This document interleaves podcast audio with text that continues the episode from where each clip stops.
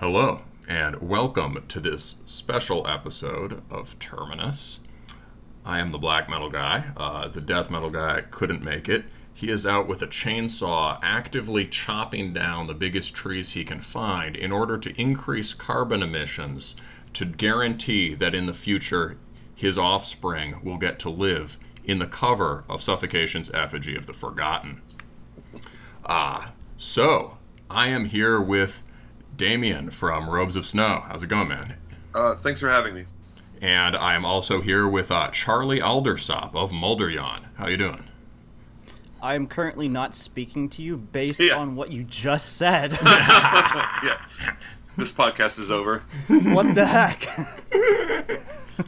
It's uh, I figured, yeah, I figured we're doing the uh, we're doing the black metal tree interview, so I had to do the uh, the death metal apocalypse for the beginning. Um, oh man, so um, so yeah, uh, Aldersop, obviously a uh, nom de guerre, uh, which I assume has something to do with the alder.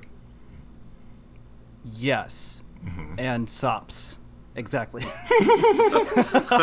That sounds a bit like sap. yeah. Have fun trying to figure out what it means. All right, so both of you guys have in some way been around the Terminus co-prosperity sphere for quite a long time, since one of the first newer, uh, you know, newer labels we started focusing on uh, last, right when the show was beginning, really, was uh, Old Mill, which has hosted both of you. Uh, so I'd like to, we'll talk about the Old Mill connection in a second, but um, uh, but yeah, you're both sort of joined by a focus on intensely naturey stuff, uh, a little bit distant from uh, mainline ideas of black metal and inflected by other styles, and uh, and and you know sort of joined by that, and you've you you're sort of uh, friends and collaborators, right? That's correct. Yeah. So um, before we get into that and the split that we just reviewed, uh, let's talk about just real quick origin stuff. Uh, Damien, uh, where did Robes of Snow come about? It's you started in 2020, as far as I can tell, on as far as releasing stuff, and then you just put out a ton of shit. Had you been recording some of this earlier? So there was a little bit of that, and you know, I, I, I'd been doing music for a long time. Uh, nothing that really mattered, and um, you, you know, I, I just decided, and it was actually um, perfectionism prevented me. You know, for years I'd been working on music, but I would start something and wasn't able to to finish it, and then eventually at a certain point I just like had to figure my shit out, and I kind of came to the conclusion that you know I was going to make an album and I was going to create a deadline in, in my head, and I had originally intended on putting the Frozen Choir out 1st but based on the season, I started. Found, I found myself starting to write autumn themed songs, and then it, to me it just seemed to make sense to do that separate album. So that I kind of like rushed, and uh, I threw that out there on a whim.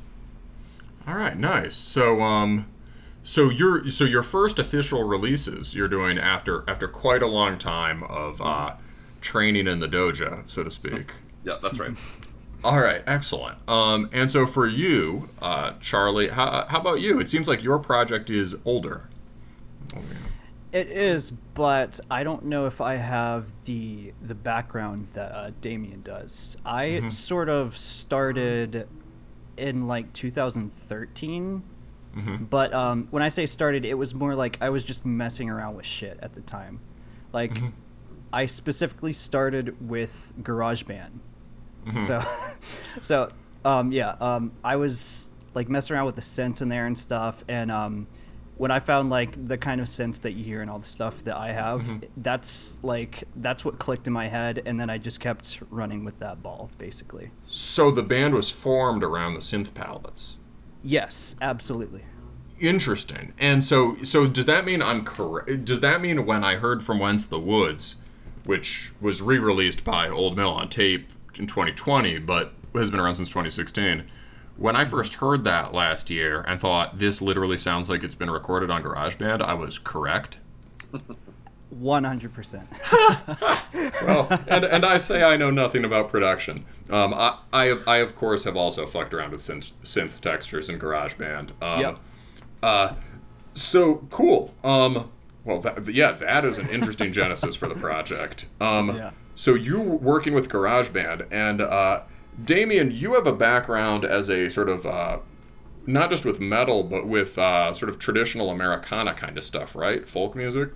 So that's right. So you know, I, growing up, I was a metalhead kid and playing guitar, but um, my uh, I, would always been surrounded by other music, and uh, and in particular, I have an Aunt Liz and Uncle Fred, and they're both uh, semi-professional bluegrass bluegrass musicians. So you know, like my, my dad would take little metalhead Damien out uh, into the mountains, and I'd go spend time with my family, and then like they would do all the things you're probably imagining in your head, like a bluegrass folks would do. We'd sit around in a circle by a campfire and there'd be accordions and banjos and mandolins and then out of the guitar and then i kind of like uh, picked up that influence from that, and so I'm sure you probably hear that to a certain ex- extent in the Robes of Snow's more acoustic stuff.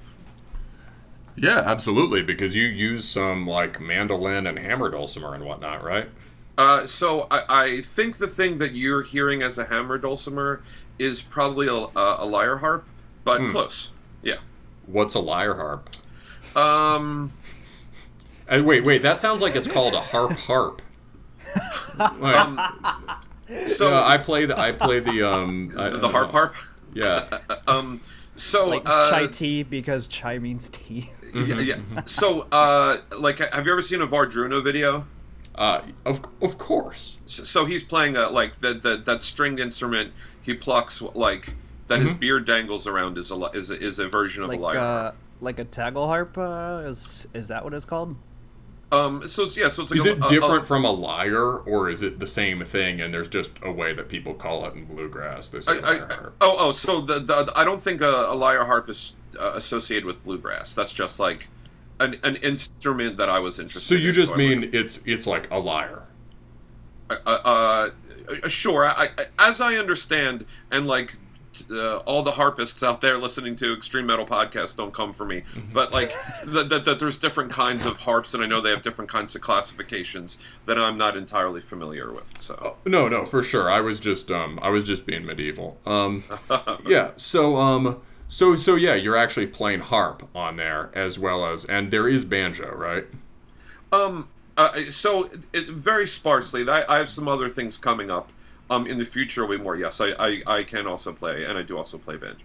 All right, cool. So we'll come back to that sort of influences stuff in a bit because that's super interesting. Um, but just as far as more sort of sort of situationing, situation, scene setting, and all that. Uh, how did both of you come into contact with Reese from Old Mill? Because uh, that really, I mean, if you know, if you look at the, you know, Old Mill has uh, certainly at this probably got his start in part through Bandcamp, less so now, but um, mm-hmm. you just uh, look at the initial releases and it's basically just like these are the house bands of Old Mill. Yeah. So how about how, how about you first, uh, Charlie? So I've actually known Reese. Um, I've known him for quite some time. Like maybe like 2018 mm-hmm. is when me and him started like talking to each other on Instagram and um, I think in 2019, actually, sorry, let me backtrack. Mm-hmm. In 2018, he was doing reviews of um, like metal albums and stuff on Sleeping Village reviews. Mm-hmm. And in 2019, he started up his zine, which was called Old Mill. Mm-hmm. And from there, um, he turned Old Mill into like what it is right now, like actually releasing tapes and stuff and he asked me if uh, From Whence the Woods would be the first tape, and I was like, "Fuck yeah!" And there's there's like a whole reason, like why I sort of chose him and didn't go with some other offers I had originally, mm-hmm. and it's because like I think anyone that knows about Old Mill, they can say like this is some like handmade, good quality shit. Like if you have one of his tapes, like they're amazing. Like he puts so much work into them, and like it just it blows my mind how good like all of the special edition bundles that he makes come out. Oh yeah. So had he done a uh had he done a like an official release before sort of what, did he show you something he'd already done or was he just like, "Hey, I've got this crazy plan," and you were like, "I trust you, bro." Yes, he did. Awesome. like, let's fucking let's put your tape out. He, I, I don't know if this is like just to get me hyped or whatever, but he mm-hmm. told me I made Old Mill to put your tape out, and I was oh. like, okay, that's fucking cool. that is awesome. Um, yeah. yeah, yeah. So uh, you were the you were the seed, Old Mill. Uh, yes. and yeah, I I've seen that zine. Uh, he sent me a copy of it back in the day, my first order. Um, Mm-hmm. Like there was already a fair amount of care that went into that. Absolutely. Yeah. the cl- classic Xerox sort of, you know, uh, staple spine zine, but um, Yeah. a lot went into it. Um, Cool. So, um, how about you, uh, Damien? Um, so yeah, I mean, I, I was just on Instagram, um, and he, we had followed each other, uh, and he sent me a message. Now I'm very like, I think I, I, I mentioned you before we started recording. I'm not very well connected with the scene, so he messaged me and he says that like he wanted to put a tape out, and I just assumed he was kidding. I was like, I was like. A tape? What the fuck are these Canadians on about? Like a, a, a tape? Like because I'm I'm old enough from a time when Oh, yeah. ta- tapes were out before. So I was like, obviously this guy's joking. And so I, I asked one of my friends who, who's who's kind of more and uh, connect. He spends less time in the woods and more time like making connections with people. And he was like, no, that's definitely a thing, and you should do it. So I did it. Um, I would like to add that I'm also in your same boat. That when he mentioned a tape, I was like, "What the fuck?" but yeah, um, so, so yeah, and and so then I was like, sure, why not? And then uh, I was there was a little. Uh, I'm being a little reductive. There was a little more to it that, but like no, he. I mean, he basically just approached me and, um, y- y- you know, in particular attention to the folk stuff. I I, I didn't like uh, folk black metal or you know the folk part wasn't necessarily a label I was. Like I, I just thought of my own music as atmospheric black metal. I didn't necessarily like probably understand the the nuance along with that. But then like you know I started listening to other things that he liked and other artists, and then I, I sort of understood more then about what Old Mill was about, and then you know I. I, I was in support of that, and that's how we uh, that's how we did Autumn Stag, and then everything else. Yeah, well, yeah. Uh, Old Mill has a unique idea of what folk black metal might mean. Um, so y- let's talk about start talking about influences then, and um, then we'll move toward talking about the recent split. But um, in so, uh, so yeah, so you called you called Robes of Snow atmospheric black metal. That, like folk black metal, is a term that um, uh, often puts a bad taste in the mouth of people who like black metal. But your approach to it is, and it refers to like, it can refer to a variety of different things, and it's meant different things over time. Sure. Um, what, what, what would be your parad? When you understood what you were doing in that way, what were your paradigms for it? Um, you know, a- a- like a, a lot of people ask about the the folk part or the folk influence, and certainly there's a lot of bands out there, you know, that, that I've liked or that I've learned about since. I, I like uh, about the folk part. I, I don't. Oh, Oh, oh, I meant about the atmospheric thing first, but you can start either way. I don't. You Oh, okay. Uh, um, so l- then let, let me say that, like, y- yeah, I just thought, like, okay, well, when I take my classical guitar and I take my mandolin and I put a lot of reverb on it, it has atmosphere. So I, I just kind of like, I guess there's a lot of other like bands that like are, are atmospheric folk black metal or whatever that I, I, I haven't heard or haven't heard uh, recently. But you know, I, I, I was listening to and have been listening to years for like Drudka and Ulver and you know things like that and uh, um, Panopticon certainly, and, and I think you know I, I remember hearing Panopticon and just being blown away by that. And some of my initial concern was like, you, you know, I I, um, I have some family that are from the mountains, and there's a, a lot of coal mining history, and I was really worried that I was just going to clone Panopticon. So I spent some time to make sure that like. I I can incorporate some other influences and had a different sound that I wouldn't specifically uh, just sound like a Panopticon ripoff. So I cultivated that by, um, you know, listening to Drudka and Ulver and, you know, a lot of the other things I'd come across. I hope that answered your question.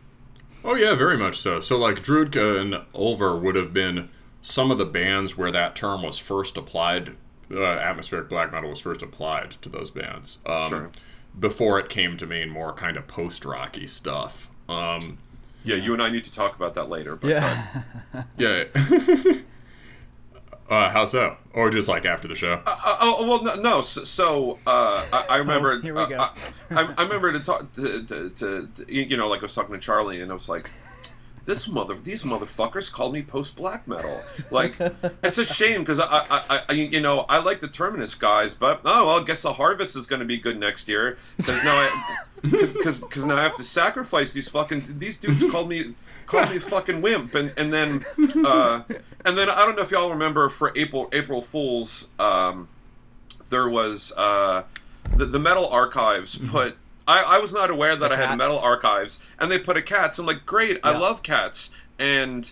Uh, I, I went and I, I didn't realize I had a metal archives and I looked it up and they called me post black metal and I got I, I I got so mad that I wrote a death metal album that weekend. Excellent. And then, but then that was kind of therapeutic. And then when you when you guys reviewed uh, the other week when you reviewed our split and you said it again, I felt like I was a little more calm now. So I think I think I'm ready to talk about it without feeling like uh, I need to blood eagle you and the death metal guy. well, well, send please send us the uh, death metal album. But um, uh, yeah, no, I mean, so post black metal, yeah, that can mean a lot of things. I per, um, I don't really like using that term for almost anything that I like, um, because I also agree it's a horrible, horrible genre.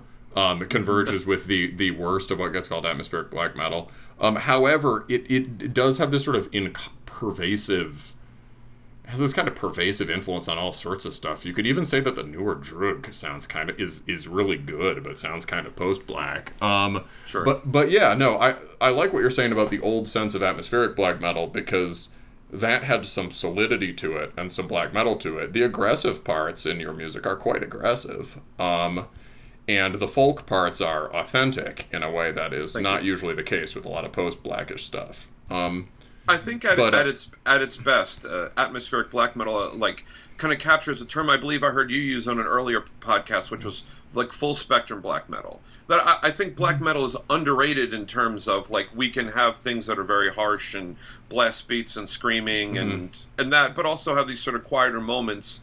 and More beautiful moments, and all of that being acceptable, and I think like that's that's probably another place where another reason why like when I kind of figured out what he wanted to do. I, my perspective was that the atmospheric black metal is a place where you could do all of that. You could do like the harsh stuff and the the quieter, more introspective stuff, and it all fit. Interesting. That makes sense. So yeah, you're interested in like for you, yeah. So it's like a different kind of spectrum. When we say full spectrum, I think we often mean like a spectrum between sort of harmon.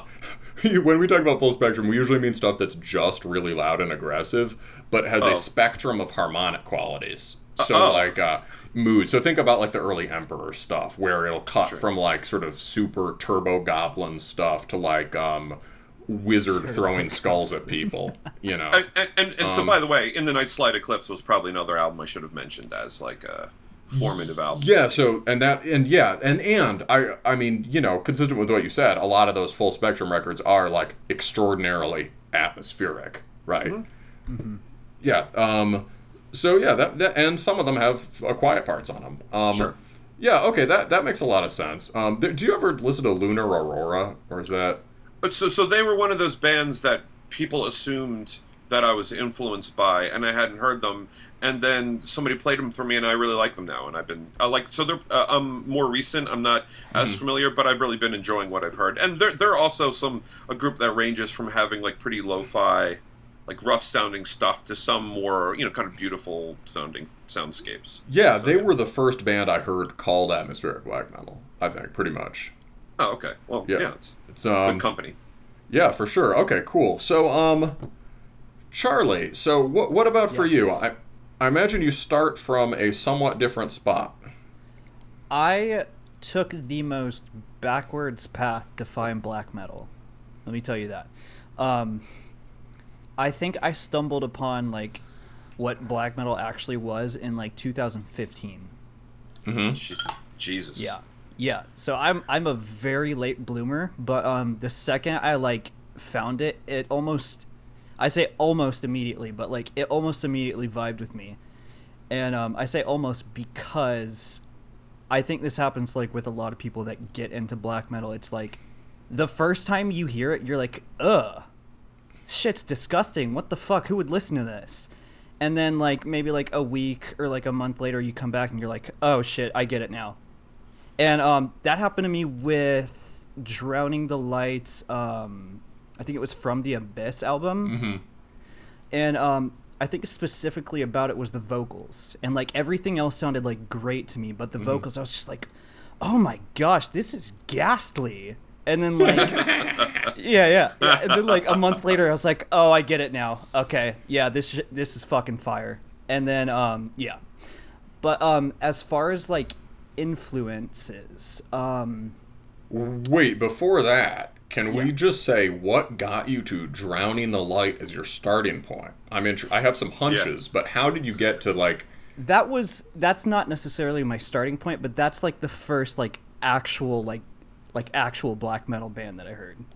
But um, I think the very first thing that was like necessarily black metal was um, I think it's Autumn's Kingdom, and it was like a self-titled EP or an album, and um, it was really just like really reverby metal, and I was like, this is fucking amazing. And then like I looked up more on it, and I found out it's like actually black metal. I was like, wait, some of this stuff I've heard before is called black metal.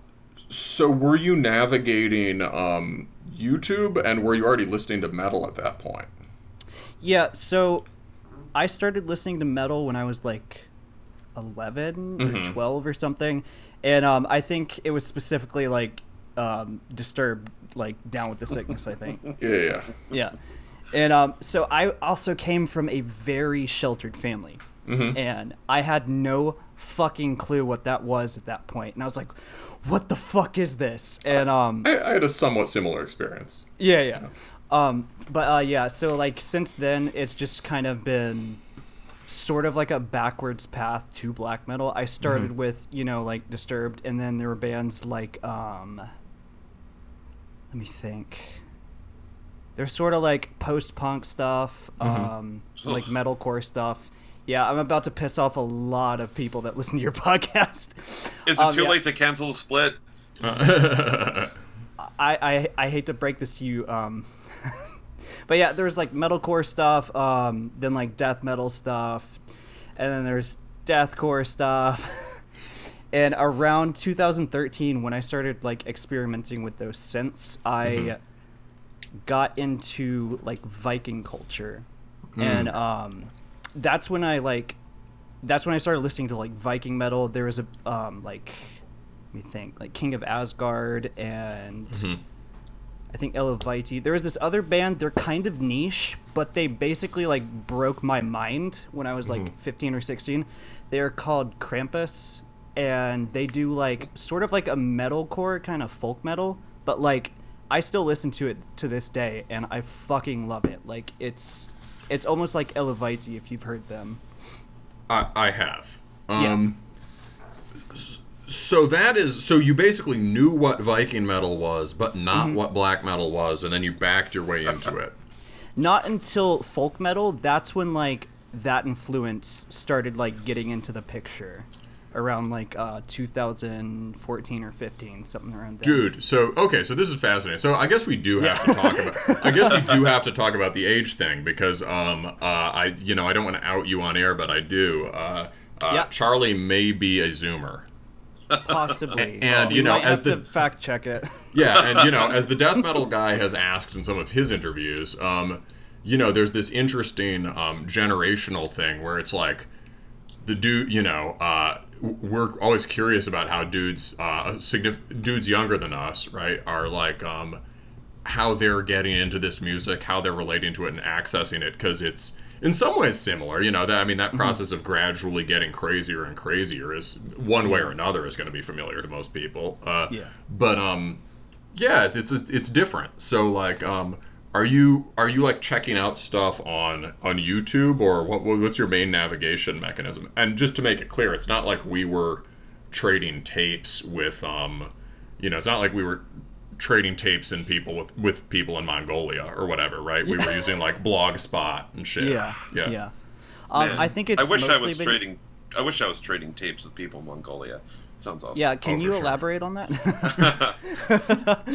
um, but yeah, I think it's mostly been YouTube in the past. The only thing is, I sort of don't really listen to black metal anymore, and I have a I have a whole spiel about it. It's not just black metal; it's metal in general. It's very often, or it's very um, like not often when I like find an album or something that I really like that's metal. But um that's a whole different story and we can talk about that if we want. But um uh, yeah, it's it's mostly been YouTube where I've been finding stuff and not Bandcamp or anything. I think I found a lot of stuff on iTunes back in the day too. Mm-hmm. But um, YouTube is where I like actually started finding black metal because you know it's kind of hard to find that in like mainstream websites like iTunes or whatever the fuck else. Yeah. Okay. Wait. So now, I mean, since you said that, I think we should just talk about it now, because otherwise mm-hmm. we'll, we'll forget. Um, I, I know I've known people who are very very serious about making black metal who at a certain mm-hmm. point kind of lose interest in hearing most other people's versions of it at least yeah. for a while. But what what is it what is it for you?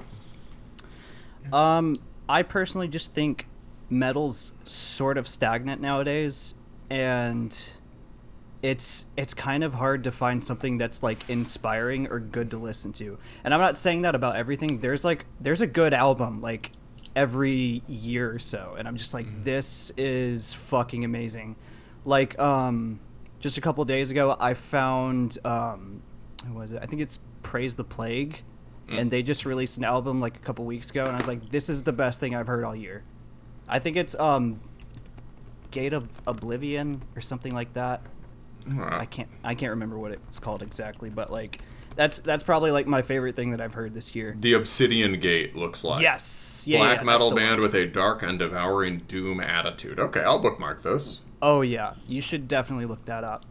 But yeah, um, so I don't know. It's like I'm still necessarily a metalhead, and I still mm-hmm. listen to shit like all the time. But it's not primarily what I listen to anymore. I listen to like a shitload of different different genres, mm-hmm. and mm-hmm. that sort of started happening in like 2016, I think, where I started exploring like different genres a little bit, like more hardcore. But um, like before that, it's mostly just been metal stuff, like mm-hmm. you know Viking metal, folk metal, um, like metalcore stuff and shit like that. Got any current obsessions, genre wise or band wise? You're gonna hate me for this. I don't worry, I already do. Yeah, I know. It was the um, name drop. Um, yeah, you already said something about this in the uh, the uh, and what lies beneath its shade yeah, podcast. Yeah, yeah. Um, so I'm a really big fan of like synthwave stuff, obviously, and uh, like like retro wave stuff, and um, there's this certain group that I've been listening to about a year now that I just like really fucking like. Uh, they're called the the Midnight, and mm-hmm. it's like it's almost like 80s themed like electronic music and like I don't know what it is about it, but there's just something really special to it, in my opinion. All right, yeah, no, well, the de- just the death metal guy actually likes some synthwave stuff. Oh, good. Um, Okay, that makes sense. That that makes some sense though. So that's part of the more sort of like pulsing electronic thing going on. Yeah, in music. yeah. Mm-hmm. Okay, interesting. So, um, well, yeah, maybe we'll maybe we'll come back to that one way or another. But for yeah, now, yeah. let us foray on to um, forge ahead to the talking about the split that just came out. So, mm-hmm. uh, yeah, they're uh, there was a split, and there is a split. It's called When the Last Forest Has Died. It is currently available on the Moldrion Bandcamp. Um, is it also on Robes of Snow? Does Robes of Snow have its own Bandcamp? Uh, Robes of Snow does have its own Bandcamp. Does it also have the split? It does. All right. So on both both band camps, uh, the split is available. All tracks by both bands, which is nice. Not all bands do that. Mm-hmm. Um, and it is called "When the Last Forest Has Died," and there's a physical release that will be coming out right around when this this uh, episode will come out. Mm-hmm. Nice. Uh, on Old Mill, obviously. So you, um, I think, uh, mostly been in touch with uh, Charlie prior to this. Um, you told me that the split is intensely collaborative. Yes, absolutely. Yeah, I don't, I don't even know if split would be like I, to me. Split implies like two artists. They may or may not know each other. I record my songs, you record your songs. We put it together, mm-hmm. and that that certainly wasn't the experience. You, you know, uh, where, where uh, he he did vocals for Woodsman's Walk and did a whole bunch of stuff on Winter Nell and like so there, there's just and then the the final song on the album is I would say like a pretty even 50-50 split so I, mm-hmm. I, you, you, know I, I I guess it's we, we when we were talking about all the different permutations and some of them were like logistical concerns but it was like this the album is so collaborative it would it would we couldn't think of a good way to do it and short of starting another band camp and who, who has time for that like mm-hmm. it just made I think it made sense for both of us to like put um, all the songs together because the album just works thematically that way. Mm-hmm. Yeah, word. So, um, yeah, the, so the full collaboration, the last track is the first Weeping Willow. That's more of a sort of acoustic ambient thing. Mm-hmm. Yeah. So it's really like I think I personally consider it like a duet between you know our two styles, like the synths and um, uh, Damien's uh, acoustic stuff. Okay, cool. Yeah. Would you say the synths are almost your primary influence or pri- primary instrument, Charlie? Absolutely. And um, there's okay. a there's a whole thing to it, but it would take a lot of explaining because I'm an autist. well, I mean, yeah, well, that's that's our that's our stock in trade. So maybe we'll come back to that because, but that makes sense with the synthwave thing. And then okay, so interesting. But okay, so although you have this, you would almost say you're synth focused um, and although, you know, uh, Damien also has this strong component of acoustic music in, or, right. you know, Americana in his own stuff. On this record, uh, the death metal and I got guy and I got the impression that both of you have converged a little more towards straight up black metal or straight up atmospheric black metal. I think, um, like you mentioned it in the review just mm. a hmm. few weeks ago, I think what you said was we leaned in like mm. on hmm. each other. I think we kind of did that like sort of passively and we didn't like mm-hmm. even realize it necessarily which yeah, i think we did like yeah. So damien how would you say looking back on it how would you say maybe your playing or approach was different on this one? Or yeah yeah. What, what, what how do you describe the sort of way that that might have happened hmm you know, so from a songwriting perspective, the way we did this is really different than I um, typically do.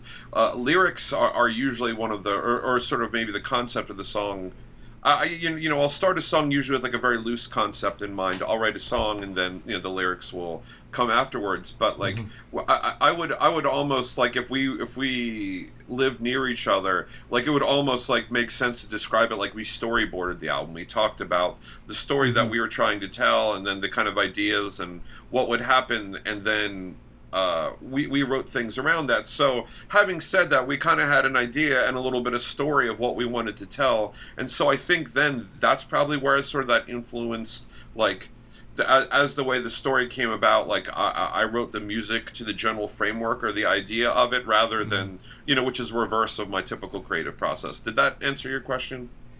Yeah. Okay. So, there's a really sort of elaborate poetic description on the Bandcamp, which, uh, to be honest, um, yours truly totally missed when we were doing the initial review. Uh, oh. I'll give I'll give the listeners a initial taste of it, but then I'd like to ask you guys to talk about it. Um, sure.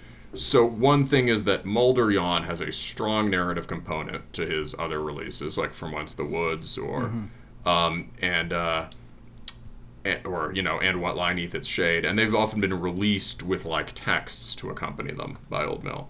But so so with this one, uh, the first paragraph is, and in an abrupt awakening, the green wizard of tale sluggishly rises to greet the spring, yet he is met with silence. The sun does not rudely blind him awake. The leaves do not whisper in the breeze. The birds do not sing in their choir song. There is only stillness. Patchworks of frost lattice the ground before him. All right. So, where, yeah, how how did this narrative emerge between you guys? So, do you want to take this one?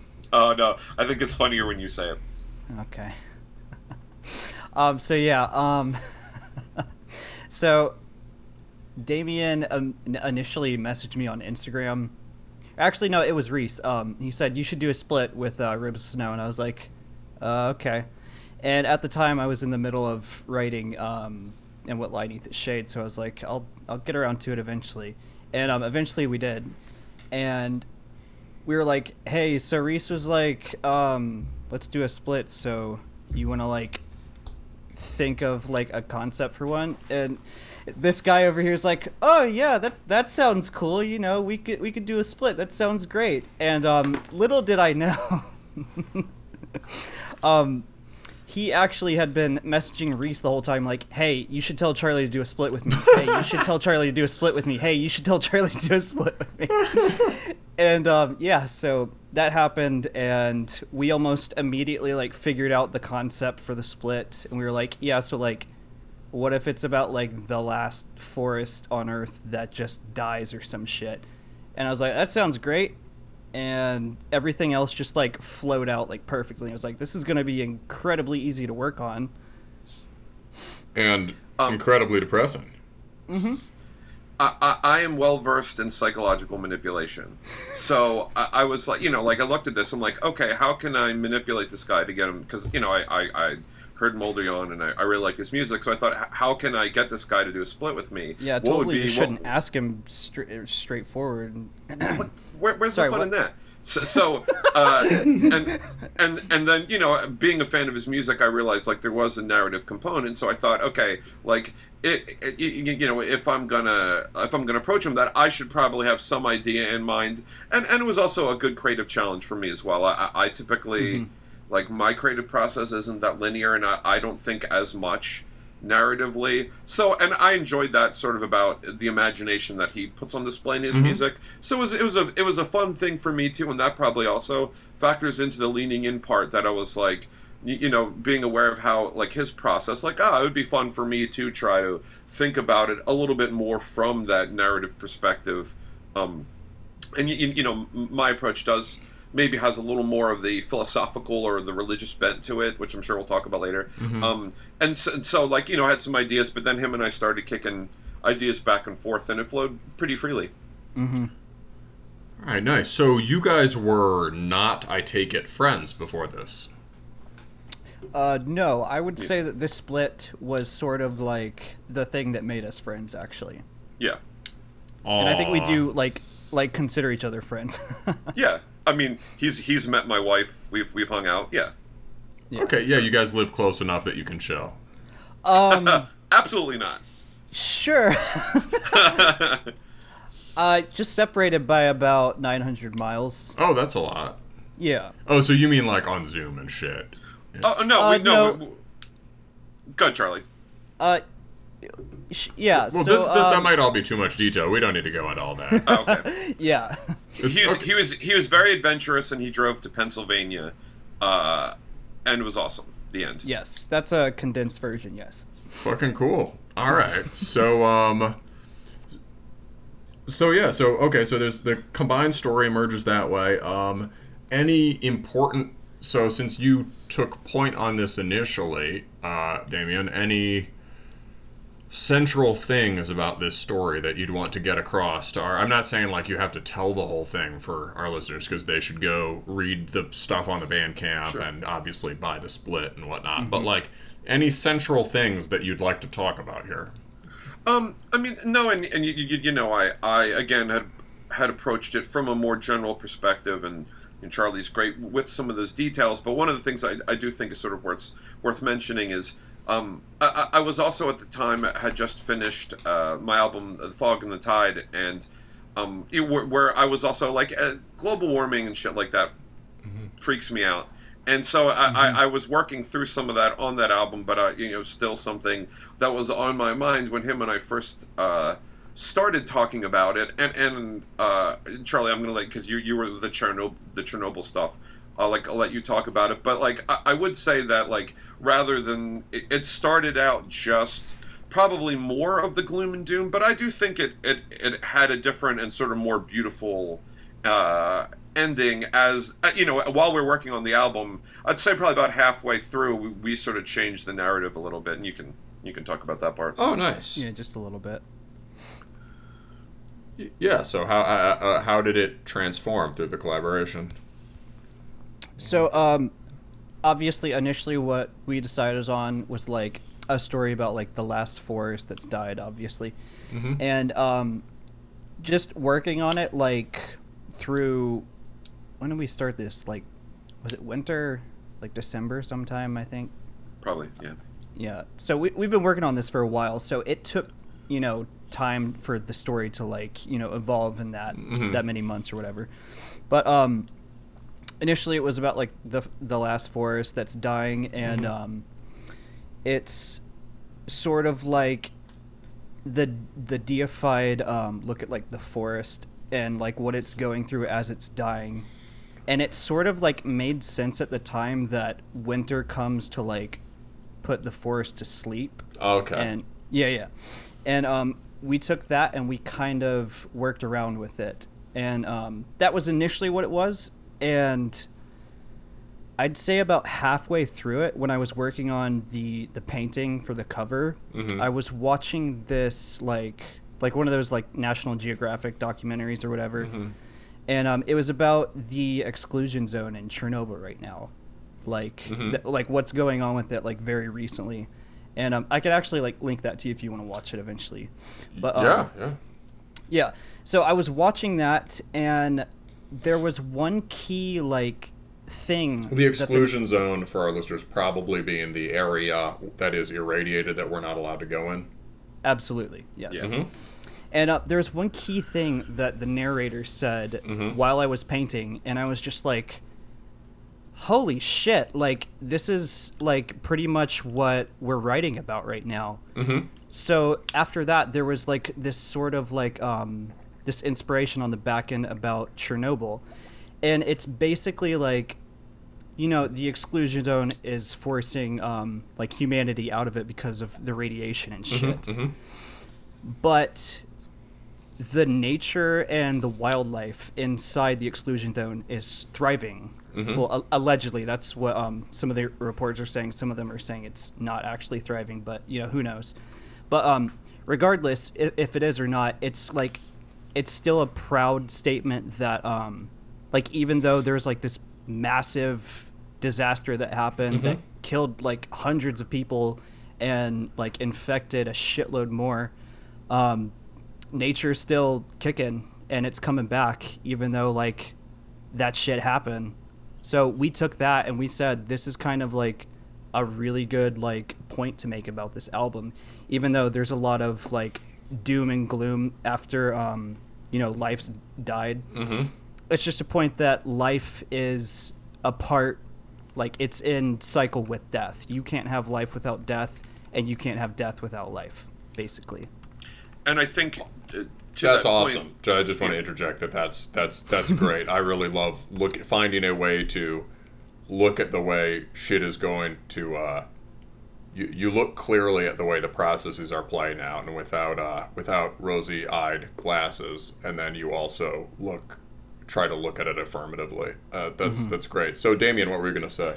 Well, sure. And I was going to say, so you know, we have the, I, I, I and I think that's probably when the idea for uh, the first Weeping Willow came in. You, you know, the the other four songs, the you know, very kind of harsh sonically and very purposely. The last song is something that is more gentle and beautiful to kind of represent that change of like you, you know, after all this stuff has happened, but then to represent that concept, I think like you know, he he, he had talked to me about that documentary, and as like that idea kicked around like that's why that that song i think you know at least in my mind like it, we, we did very thoughtful. That was probably the song we spent the most time on despite the fact that it's probably the shortest song on the album was because for me it was it was very important to get that song to sort of serve as a um, symbolic representation of that hope after all the rest of it.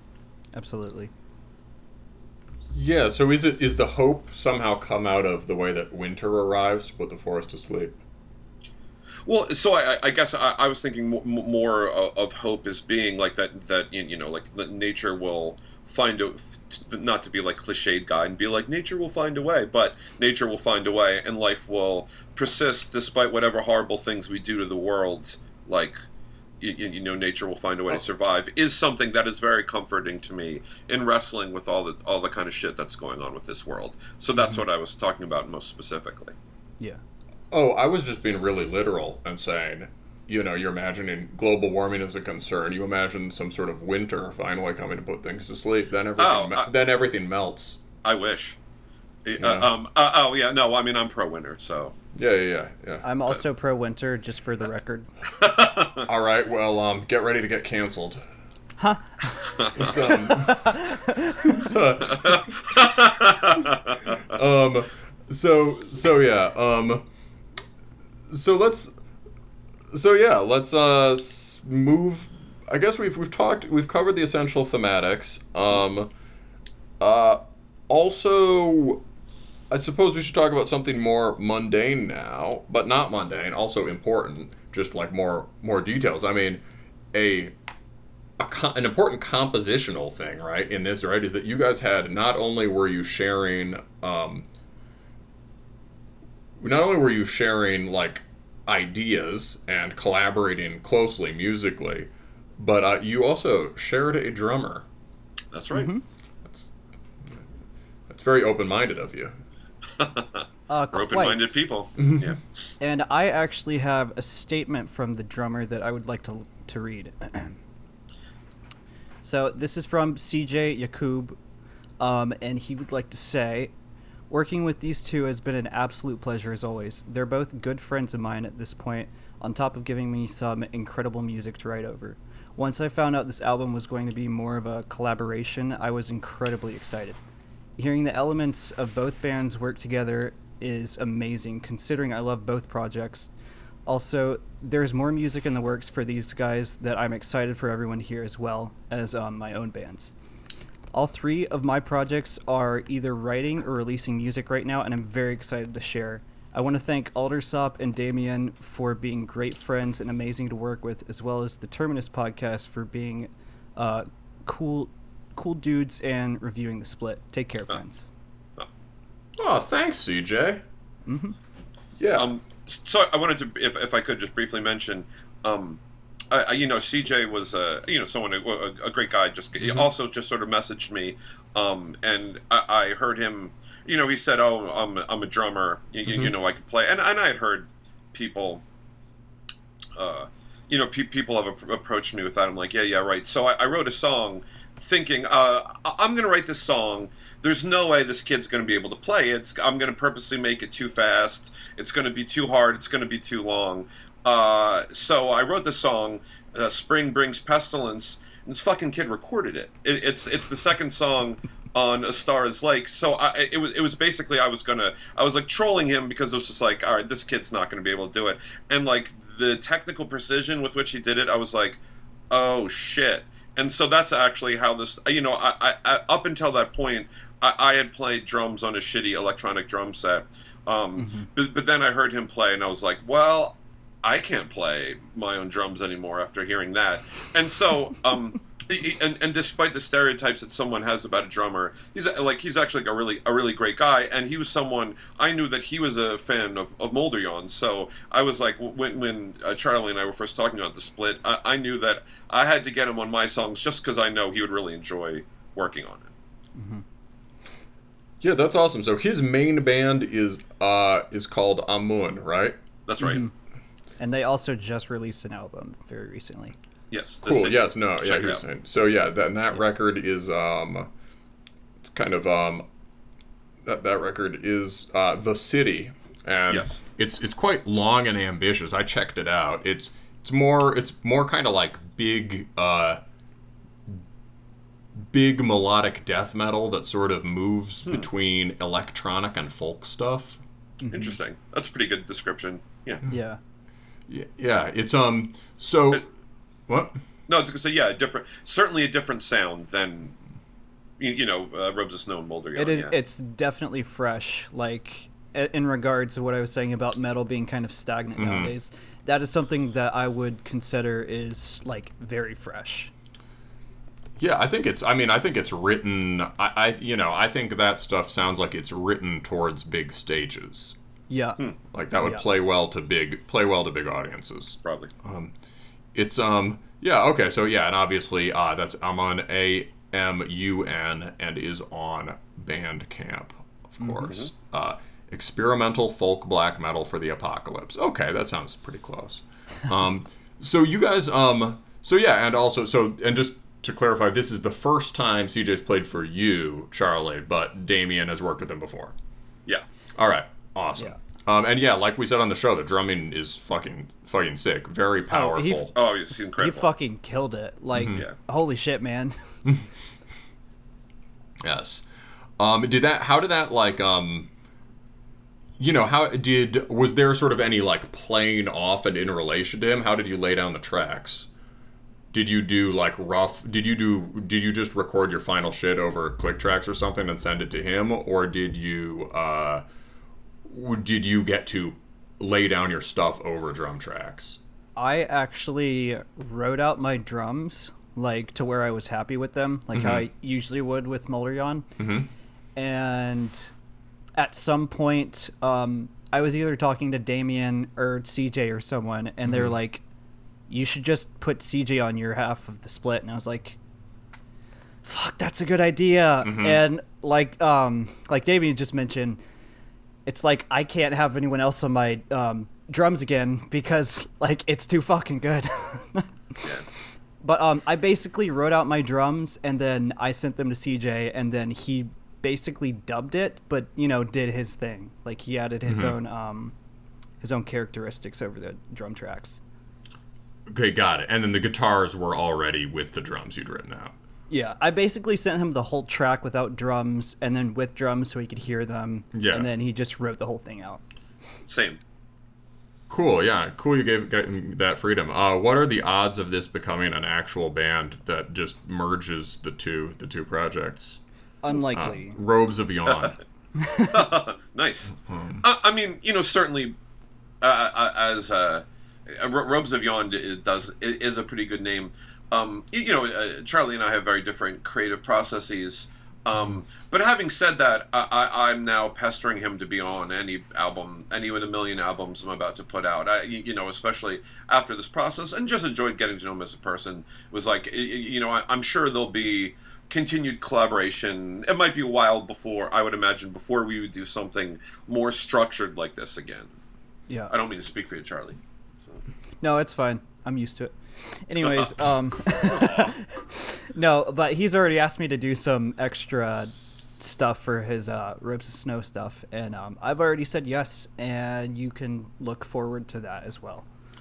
All right, awesome. So yeah, just more ongoing collaboration, but you guys both have to remain would uh, you know sort of uh, Sylvan hermits for understandable reasons. Yes, pretty much. Um, But um, we've also kind of kicked the idea around that, um, as you mentioned, Moldrion has like a very strong narrative to it, mm-hmm. and the fact that we both put this split out together or collaborative album, um, we've kind of made the joke that we've been like Snyder versed, and that um, we're both tied into each other's lore now. oh, that's awesome. Yeah. So you could you could take that with a grain of salt if you want that to be like your narrative for Moldrion or Robes of Snow or whatever. It's like in its own separate universe where you know that happens. Got it, got it. So by Snyder Snyderverse, you might need to explain Snyder. I think I catch your Oh. drift, but you might need to explain that for Or the. MCU or whatever you want to say. It, it- well, so, so yeah, there, there was the um, Justice League movie that came out, and then mm-hmm. it was originally done by Zack Snyder. But mm-hmm. then, you know, unfortunately, I think his daughter committed suicide, and he had to step away from the film. And the guy who did the Marvel movie stepped in, but didn't do a good job. And then HBO, I don't even know what I'm talking about here. HBO then gave them the money to go back and like refilm some of it and reintegrate it to like a longer thing that has more narrative cohesion and kind of like molds the different movies that were there together. Okay, so it's like a, it's like a connected universe movie thing, kind of like Yeah, the yeah, pretty or like the. Marvel. It's like this one is like with DC, but there's Yeah. also the Marv and all one director, but there's also the Marvel Comics universe. Yeah. I'm not like a absolutely. com- I'm not a comic books dude, so I might have gotten Uh, half of that Yeah, wrong. me neither. No, me me neither. Uh, Disavow. Um, uh, but um, yeah, no, the the Marvel movies are, are you know god awful. But um, it's uh, but I, I the idea of having this kind of fluidity in uh that kind of open-ended fluid creative approach in places where it matters and is not all about generating meaningless plot for blockbusters that seems like a good idea Yeah, just delete all the stuff I said about the Snyderverse and just put that clip of what you just said. That's good. Yeah. Yeah, that's great. it's it's um you can use that as your blurb for the next one um Nice. Uh, but yeah, no, that that's that's really awesome. So um, uh, and uh, yeah, you're part of each other's lore. I mean, you know, Aldersop literally is kind of a character, right? Yes, he's um, basically all of Molderyon is based around uh, his experiences, and I have like, if, if you get me started on it, I won't shut up about it. So we should probably just stop there. Okay, maybe maybe another interview. Maybe actually no, we'll come back to it. But yeah, so you're gonna have to figure out how to write Damien in as a character. You're gonna have to give him a cool name. uh, Old Man Winter. oh, Yeah. Yes. yeah. there we go. Because Yeah. all right. Um, when uh, actually when when I first heard of Robes of Snow, the first thing I pictured was Old Man Winter, and he just had like an extremely long like coat that's made out of snow that just drags along the ground. Cool. That's pretty prof- yeah, that's pretty prophetic or perceptive because your your stage name Damien is D- D- Damien Winter, right? That's correct. All right. And so that's so okay, that's that's very fitting. That's a sign that things are syncing up in a kind of fated way. Um What what about the cover? I you I sort of like this sort of like whizzed past me when you said it, and then I was like, oh shit, I got to ask him about that. Um, uh, you painted it, Charlie. I did, and it's technically like the first painting I've other I've ever done, but um, you know I've I've done like shitty paintings in like art class in like middle school or some shit, but this is technically like the first canvas painting that I've ever done, and um, I personally think I did an okay job with it. Fucking nailed it. I assumed you'd been Yeah. drawing. I assumed you'd been drawing before. Uh, Okay, but you moved it to canvas here, and I mean, yeah, I you know, I honestly assumed you guys had done some uh, old school metal sort of uh, um, a, a photocopy Viking raid and just taken some like really, you know, some really good fantasy art. Uh, but um, so this is there. There actually will be no copyright problems with this when it gets big. Um, Yeah. is is this of is this of who I think it's of? Uh, who do you think it's of? Um, Gandalf and Radagast. Oh God, that's a really good representation. Um, as much as I'd like to say yes and thank you for the flattery, um, it's actually Aldersop and Old Man Winter. That makes okay. That makes sense too. I, I see the now that you've been mentioning the old man winter thing. I see. Oh, the snow is all clustering around the the, the white robed guy, Yep. right? And Aldersop has a kind of um taciturn, uh, gnomish expression. That's true. Nice. He has he has gone through some shit in this album. Oh yeah, because the forests are getting. He's kind of a forest spirit dude, and the forests are getting hosed. Yeah.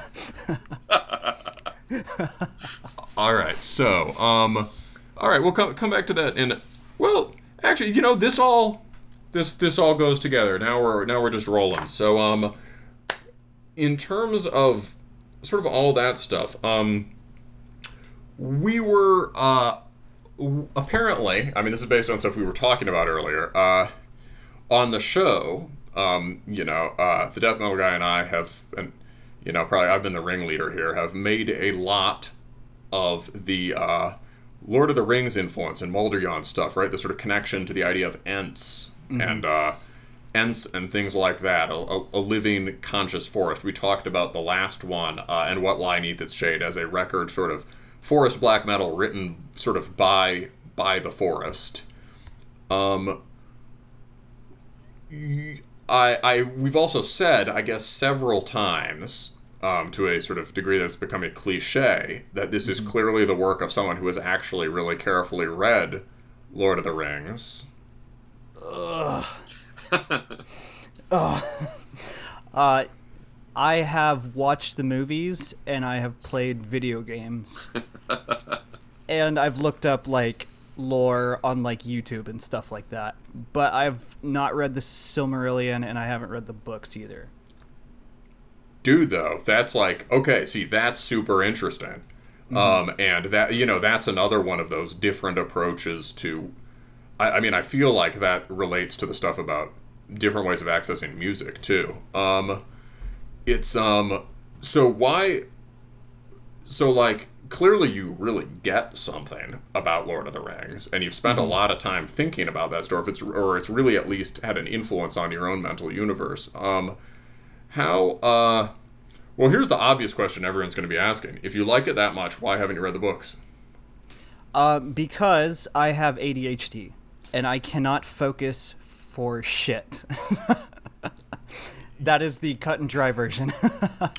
Dude, I mean, totally chill. I mean, I I have my own version of ADHD. Uh, mm-hmm. You know, everyone's got got their own different different streak. Uh, but you know, so so yeah, okay, that makes sense. Um, and yeah, they're long ass books, and they've got some really boring parts where Frodo talks to Sam. Yeah, like a who, lot. Who cares? Yeah. yeah, yeah, like oh god, be nice to Gollum. Uh, um, yeah, every step he takes, one step further from home. We get it. I, I, well, every step he takes out one step closer to the edge, and he's about to break. Everything you say. Uh, so, all right. Uh, um, we'll uh, we'll cut that. No, we won't.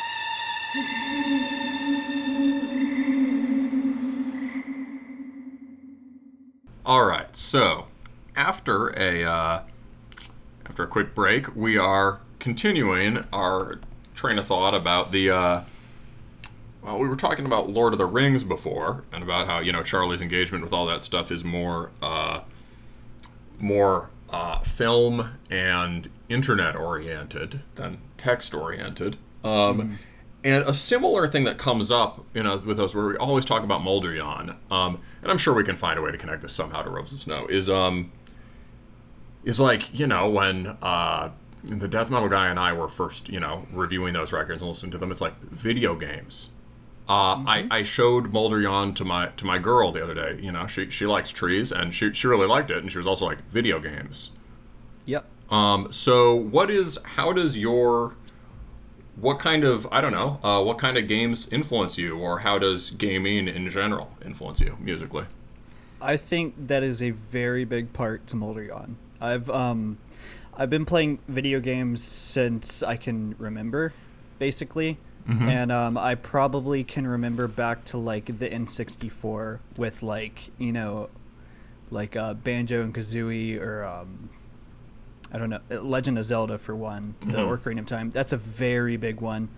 I didn't get to play it a whole lot because I was pretty young at the time, but I watched my brother play it quite a bit.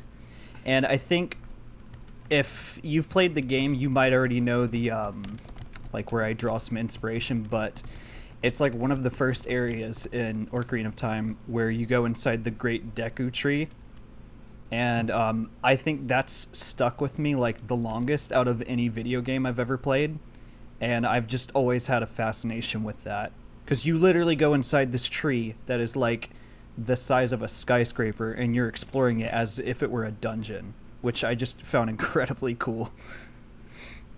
That is very cool. And so like you were like playing those games as a little kid. Mm-hmm. Do you have older Like- siblings? I do. Mm-hmm. I have. I'm actually the youngest of my litter. A sapling. Yes. Yeah, so like, so you, so that makes a lot of sense because Zelda, for people who played it when they were old, older, it sort of had this inherently kind of childlike, whimsical thing about it. But for even for you know, I mean, that seemed that way to me when my friends were playing it in you know middle school or when I was ten. But you encountered it when you were like four.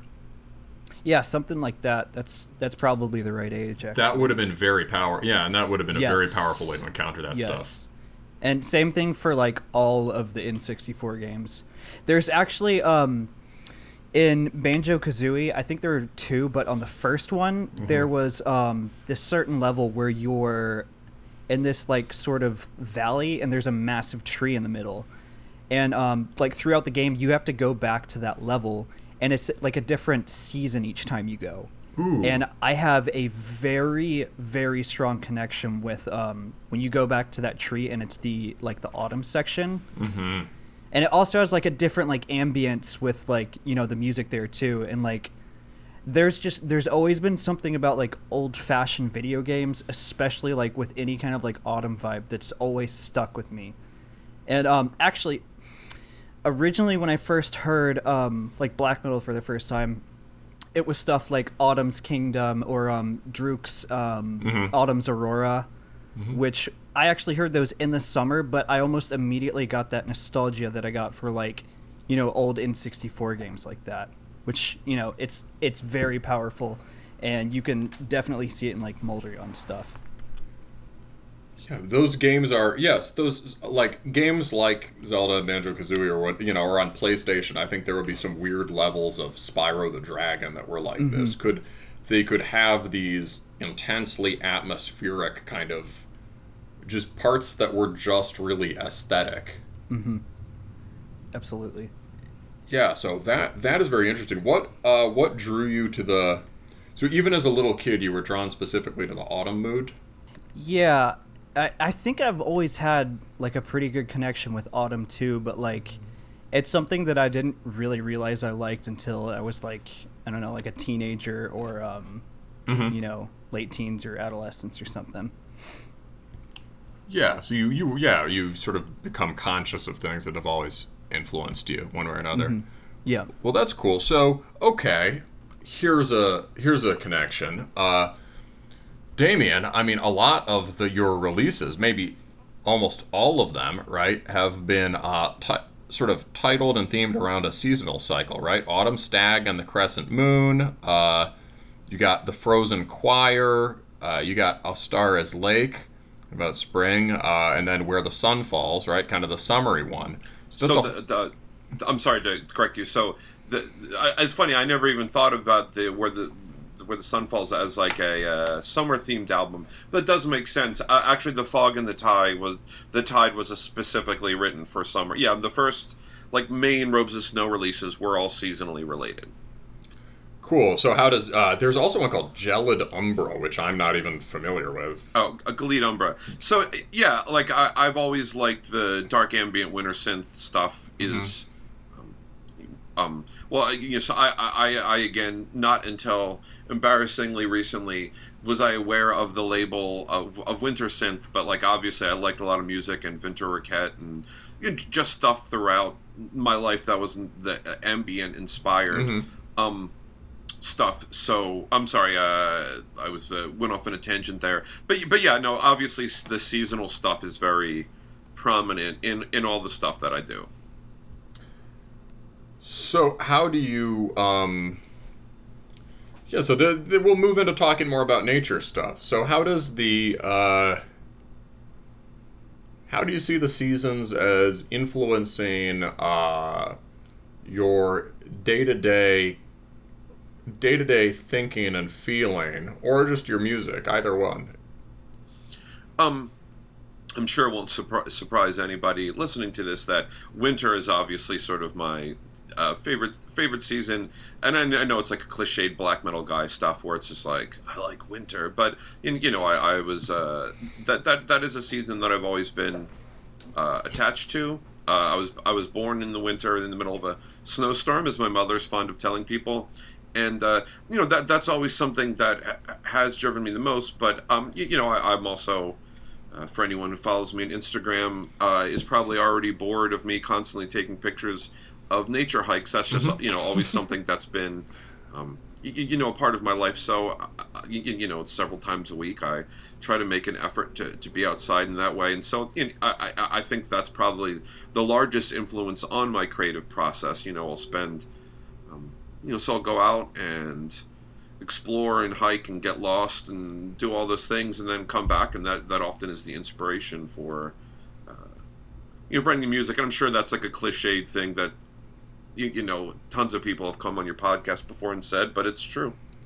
Yeah. I mean no that that that makes sense. Um so you're a lot of your a thing that interests me about your stuff is that rather than attempting to access nature in this kind of um, sort of uh, epic wilderness register or this uh, you know mythological sort of uh, primordial way your music seems to draw a lot of inspiration from like yeah places where you actually walk and go. For instance your album covers are yeah these like uh, photos that i assume maybe you have taken? Yes that's correct yeah, and they're they're they're quite beautiful, and they're Thank um, you. you know like uh, the Frozen Choir is really dramatic, and you know mm-hmm. like some of them, you know some of them you can tell have this cool DIY quality to them. Others, you know, the Frozen Choir one, it's just like that.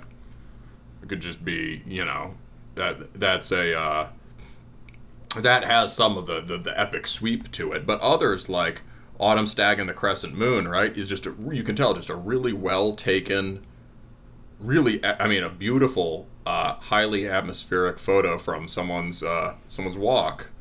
Um, what led you to decide to do that? Well um, you, you, know again I, I, I come from a family that is very like you know was always encouraging of you know we would go take walks and go to parks and do things like that and my father uh, is very interested in photography when i was younger you know he was always we were always pulling over on the side of the road because he wanted to take a picture of something, mm-hmm. and and so that's obviously something you know, and especially as I get older, I'm more interested in. Um, and just taking pictures pictures of that, and and when I started Robes of Snow, I was like, you know, probably like a lot of one man black metal acts. It was like the very DIY attitude of it's like, well, I, I can't you, you, you, know, I'm not good at photocopying. What did you say earlier? Photocopying um, Yeah. Some, some photocopying fantasy art, photocopy yeah, Viking raid. Yeah, you just yeah, yeah sure. uh, um, and I, I, I don't have uh, Charlie's artistic skills to paint. You know, I just thought, well, you know, I, I I'm already out here taking pictures, enjoying my time outside. I might as well use that as album art, and that's um, what I did. And thank you. I wanted to mention um, about the Frozen Choir. So that's the Pennsylvania Grand Canyon in, in winter, which mm-hmm. was the most beautiful thing I've ever seen. Yeah. What's the Pennsylvania Grand Canyon?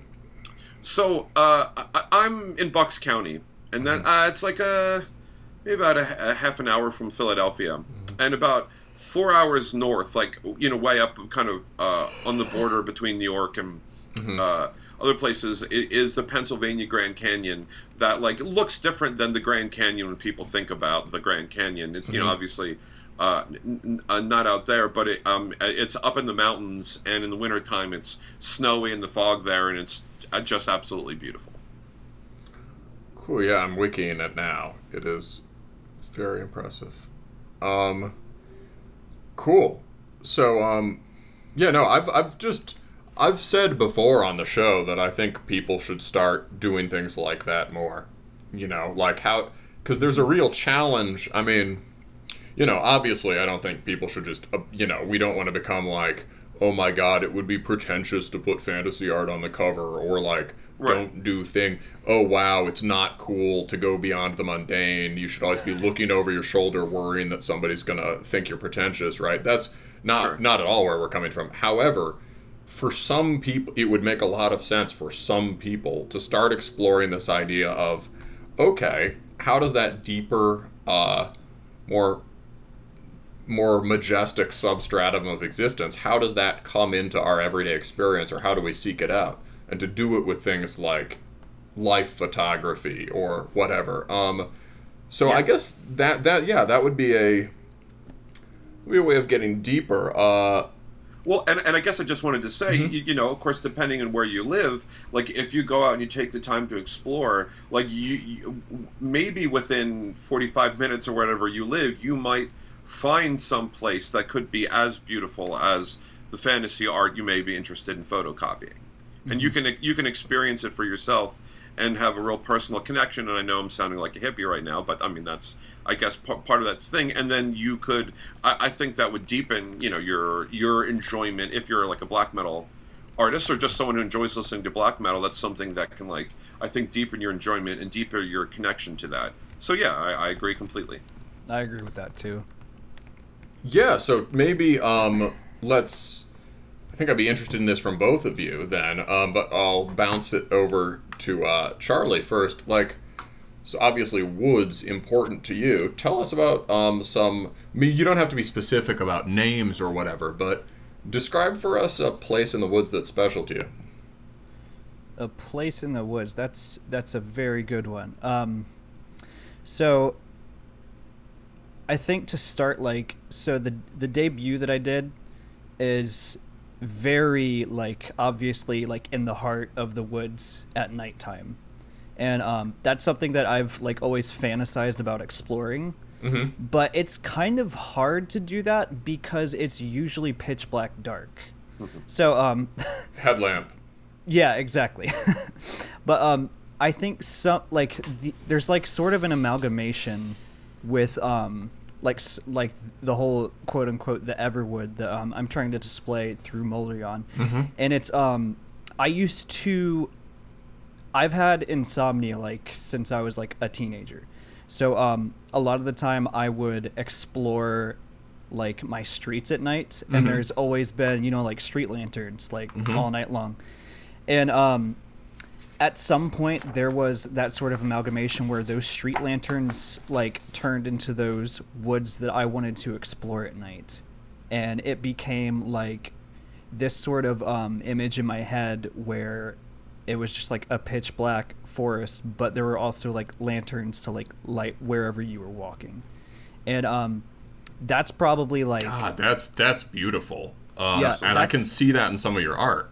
Mm-hmm. That is the that's the whole premise behind um, uh, from Whence the Woods, the the debut. Mm-hmm. But obviously, you know, it, it grows a little bit stronger with each release if you listen to all of them. Whew. Yeah, so I can I can see that on the From Whence the Woods cover. Uh, th- that is is that a f- that's not your that's is that someone else's art or No, that's mine. That's um that's a digital painting. I was So gonna it looks- say- it looks a little odd. no, but it looks cool and it's it captures that idea then. Mm-hmm.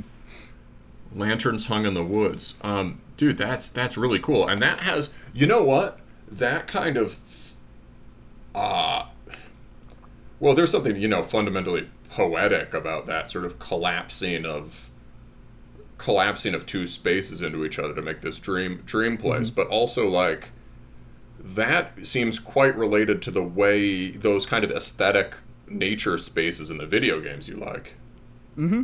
Yeah, no, I I fully agree with that. And it might have been like unintentional at first, but looking back at it, it's like, oh yeah, yeah, that's where that came from. So it's kind of a level. yeah, pretty much. Um, the way I've always pictured the Everwood, which I referenced that like so many fucking times in Moldrion, um, it's it's supposed to be like a completely like separated reality from like everything else, and it's supposed to be very um, secluded. Like if you've ever played some kind of like linear video game, there's like invisible walls or um, there's like some some kind of like backdrop or some shit that makes you feel kind of secluded. Like there's no outside world, and um, I'm really trying to get that point across while also you know allowing whoever's listening to it to be able to wander um, those woods like eternally and like however far they'd like to, if that makes sense. Yeah, absolutely. Um, are there are there any other kind of uh, are there other levels to Moldrion, or is it all in the Everwood?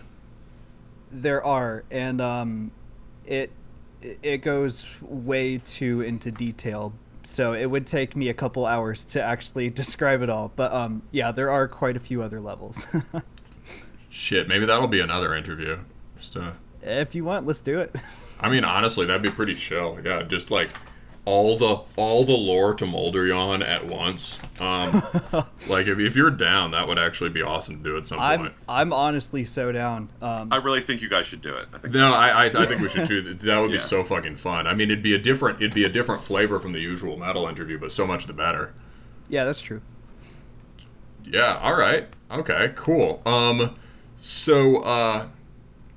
Yeah. So. So Damien, back to you. Like places near you. Again, don't have to name them, but like. Or it could be an imaginative space like that, but maybe for you it'd be more to talk about like places where you walk or hike or uh, that are yeah let's say nearer to home not not the the pennsylvania grand canyon but uh, any kind either specific spots or kinds of environments that really appeal to you when you're out in nature and Sure. Uh, well, and for the record, I, I don't mind mentioning specific spots because if somebody goes to my Instagram, um, you know, you'll see it. And you know, I, I Bucks County is a very beautiful place that I'm very appreciative to live near.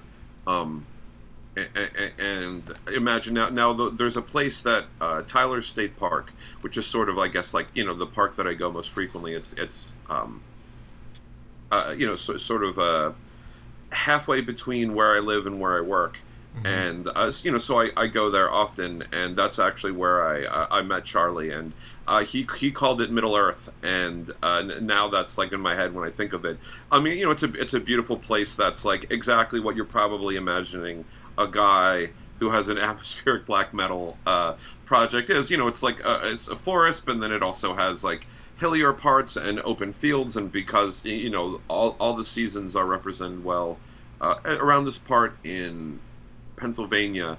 Um, you, you, you know, I, I've spent a lot of time in, and I was actually thinking, it's like, uh, Charlie, if you come up again, we will go there in the middle of the night with lanterns, and we'll give you the full black metal experience. Uh, please, I'll bring my get up from the music video.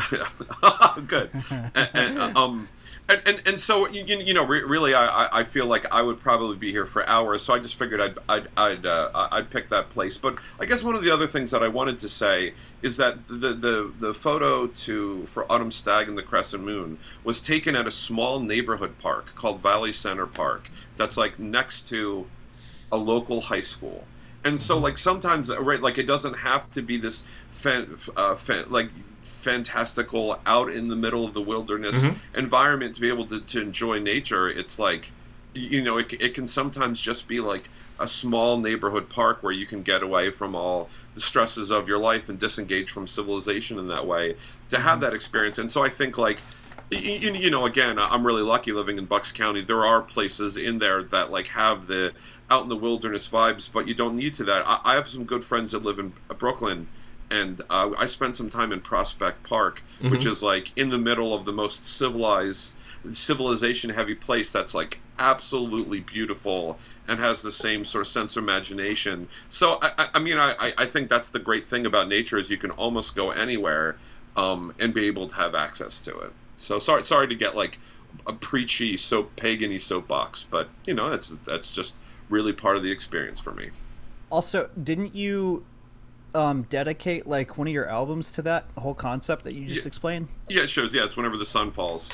Uh, It is about like you don't need to have to like, and I think that sort of maybe goes to that like where uh, idea that you you don't have to like live out in, in the wilds to be able to enjoy and appreciate that. Like even wherever the Yeah. sun falls is is a place that you can like have some time to get outside and appreciate. Like even if you're just like looking at the sky and watching the clouds, everybody has that opportunity. So yeah, like I'm definitely in that sense, I'm definitely like provincial in that way and like you don't have to travel very far. I'm sure wherever you live, you can find somewhere relatively close assuming you're able to to go there and have the means to do that to be able to mm-hmm. enjoy stuff like that. And and i think like hands down my one of my favorite kind of compliments or messages i get from people is like i just started walking recently and like i listen to robes of snow when i'm hiking is but like one of my favorite mess i i appreciate all the mm-hmm. messages i mm-hmm. get but like that one really like warms my heart. Or i've i've occasionally got this one it like may have brought a tear to my eye where someone's like hi i live in chile and uh, I've never seen snow before, but like it snowed here for the first time while I was listening to Robes of Snow, and I'm like, thanks, thanks for, thanks for leaving me that message. That's Aw. cult. Yeah, yeah, that's like very, very beautiful. dude that's that that's awesome um yeah there's maybe you know some some way you know like i you know like you were saying about the clouds right it's like in some way the um in a way one of the most you know people can often yeah let the perfect be the enemy of the good in terms of this stuff like oh i can't Yeah. go camping or like oh where i live is boring or whatever one of the simplest and most important things you can do is just like learn to look up Absolutely. like if i when i um i'll like be you know it used to be a rare thing when i'd see a hawk or uh, a cool bird of prey but i've always been interested in them and now i can't not see them and it's in it's in part it's in part because i think they're coming back more to the area i am but it's definitely also learning to look um, yeah. and you'll see just like a you know you could see like a um, a, a peregrine just like bombing after a crow or something, or like a vulture swoop over the street, and people just like half the people, many people just don't clean, don't see it at all. Sure. Yeah. Um, you know, same with clouds, right? Yeah, clouds are fucking cool. So, um, so yeah, and in terms of stuff like that, right? As you said, pagan soapbox. There is, however you want to define it, kind of a religious dimension to this stuff, where it's like, you know, um, the gods or the divine or capital N nature doesn't have to be showing up out there, and you don't have to go put on a robe and dance around in the. Uh, Oh boy. exactly dance around to the whatever to access it but um but like uh but like if you're interested in that stuff it can be a uh and it doesn't have to be this object of nostalgia like something back then it can be a part of your daily experience how you see I- things Absolutely. It can be a right now. Mm-hmm. It's very true. Yeah so let's bounce it over to charlie what's your right now Huh? Wait, what? You, said it can, you you murmured you were sort of like oh it's very true about it being a right now so um how how is your kind of um you know we've generally characterized what you're doing as pagan black metal because i don't know you know it's about sort of animated trees um and it seems to come from some you know profound a sense that nature isn't just a thing for us to steward or find ourselves in or uh, or whatever. But nature is a thing that has some claims on us. That is true. Um, so I have sort of a different view on paganism, and I might get lit up by like you know like hashtag pagans of Instagram, but um, mm-hmm. it's so the way I incorporated it into Moldrion and possibly like my life too, but um, it's it's more of like a deified look at nature, just a little bit, and you take all like the literal sense of like you know, like staple pagan gods or whatever, like mm-hmm. Thor, Odin, or something like that, and um, it's more like you take all of those forces at once that you can like read about, like you know, in like mythology and stuff. Mm-hmm and you just stick it in the forest and you take it from the forest's um, like as if the forest was like you know the character in all those stories and stuff. Yeah yeah. and um what i'm more getting at is like in um in mythology there's not just like gods that are just straight up good or straight up bad or whatever especially in like you know um maybe like greek or um, norse mythology. Of, of, yes yeah and then in like robust paganism yes there and, is, like, there's not a good or evil concept yeah each you know each god they talk about they have they're they're just like us they're none of them are inherently good and none of them are inherently bad they just kind of do shit and a lot of it's chaotic mm-hmm. for most of the part because you know they're gods and they have a lot of power to their name. But um, fuck, where was I going with that? I forgot. um. Well, they just kind of do shit. I like that a lot. That's uh, yeah, they you do. know, in the same way that nature just kind of does shit. Exactly. And so yeah, um so basically it's like um I don't like the whole stigma that like nature's this this giving and like all loving creature and we have to respect it and stuff. Well, yeah, you can. You can respect it, but um it's, you know, also like what I just mentioned, it can also be chaotic and mm-hmm. it's not there to like comfort you. Like you have to yep. you have to know when to like like when you're in danger and shit like that when you're out in the woods and um, I've talked I talked about that a little bit in um in what lie neath its shade. There's like a certain lyric like um, I'm every tree, every sproutling, uh, you know, every leaf on the wind and stuff like that. And it's trying to like draw together all the forces of the forest, and mm-hmm. it's like there can be good in there. Like you can find food, like berries or some shit, but you can mm-hmm. also find berries that'll fucking kill you. You know, like you know, it's it's it's both sides of the story at once. Like there's bad shit out there and there's good shit in there. So you can take it for what it is. Yeah, I love that. Yeah, nature is well, it's I mean, you know, to me like, you know, you say oh that might be unorthodox paganism or whatever, but to me it's like okay, sounds like you fucking get it. Mm-hmm. Um, you know, certainly uh certainly maybe more than many people who would call themselves pagans and would be more uh be more interested in the the symbolic paraphernalia, right? Yeah. The, you know, in the gods or in or in the the robes. Um, but um, uh, but the yeah, no, I mean, I think really like you know, yeah, nature is full of nature is power, but it's also full of clashing powers. Mm-hmm interacting with each other in different ways. You know, uh, what you said about the, you know, um, it taps into what you were saying about not just good or bad or good or evil. It taps into the older and original sense of evil before it gets moralized, where it's just like, what is evil? Well, it's like things yeah, that do bad. Yeah, exactly, exactly. Before it gets Christianized, what what is evil? Things that do bad things to you. like what is? so it's like you know, like so like you you've heard the phrase right? Oh, I don't want to do you any evil yeah. Or like an yeah, and evil that doesn't influence. Make any, and it doesn't make any sense. Like that's arbitrary. Well, oh no, but I'm, I'm talking about like an older sense of the word where it means like I don't want to do you harm. Or yeah, like, yeah, okay. Or there was an evil influence on the air, or whatever, or something harmful. Like whereas like the good is like you know in some way beneficial, or like good to do, or whatever, and the evil is like in some way harmful. But so like if you wanted to say that in the Norse myths, the Jotuns or whatever are a source of evil. It means that they represent this kind of unbounded, kind of certain kinds of hostile natural forces, totally beyond the human, mm-hmm. that can be destructive to the people from whose perspective the myth is told. Yeah. No, that that's yes. that's a that's a perfect analogy actually, because you know, for the Jotuns, whatever the fuck they're doing, they don't think they're evil.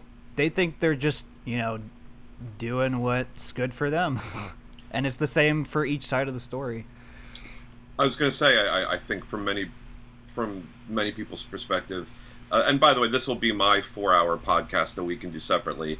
Like, uh, okay, um, uh, that right? Like, I, I, I think many people have suggested that, like in the Norse and the Germanic versions of that, that the Aesir are actually the bad guys. But I think right, the, the proper story is there are no bad guys. Like the, the, these are tales that have symbolic value that that are intended to teach the audience that like nature will sometimes do things that benefit you and sometimes uh, will do things that benefit, benefit themselves at your expense and, and, those stories rather than having like a specific moral mm-hmm. point mm-hmm. or a specific benevolent point are are were created to teach you to survive mm-hmm. rather than than to suggest sort of like a moral you know a moral outcome yeah you know you could think of the aesir or you know uh, I mean, with the Greeks, it's the pantheon gets so kind of humanized that literary that it's almost hard to make out exactly. Mm-hmm. You know, you have to read the Iliad to try to figure out exactly what the gods really were. But like, you know, in a similar way, in you know, primordial Greek religion or whatever, right? It's like sure. you could think of the gods as powers of nature insofar as they come into the human world, right? Not like not like insofar as we can control them, but insofar as we can take be empowered by those impulses or take direction from them or you know become become storm like and uh, sort of uh, frenzied like Odin or whatever.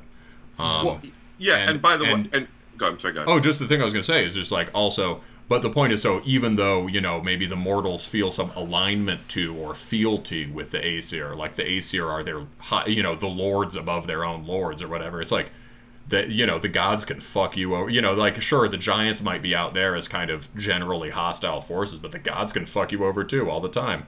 Mm-hmm. Yeah.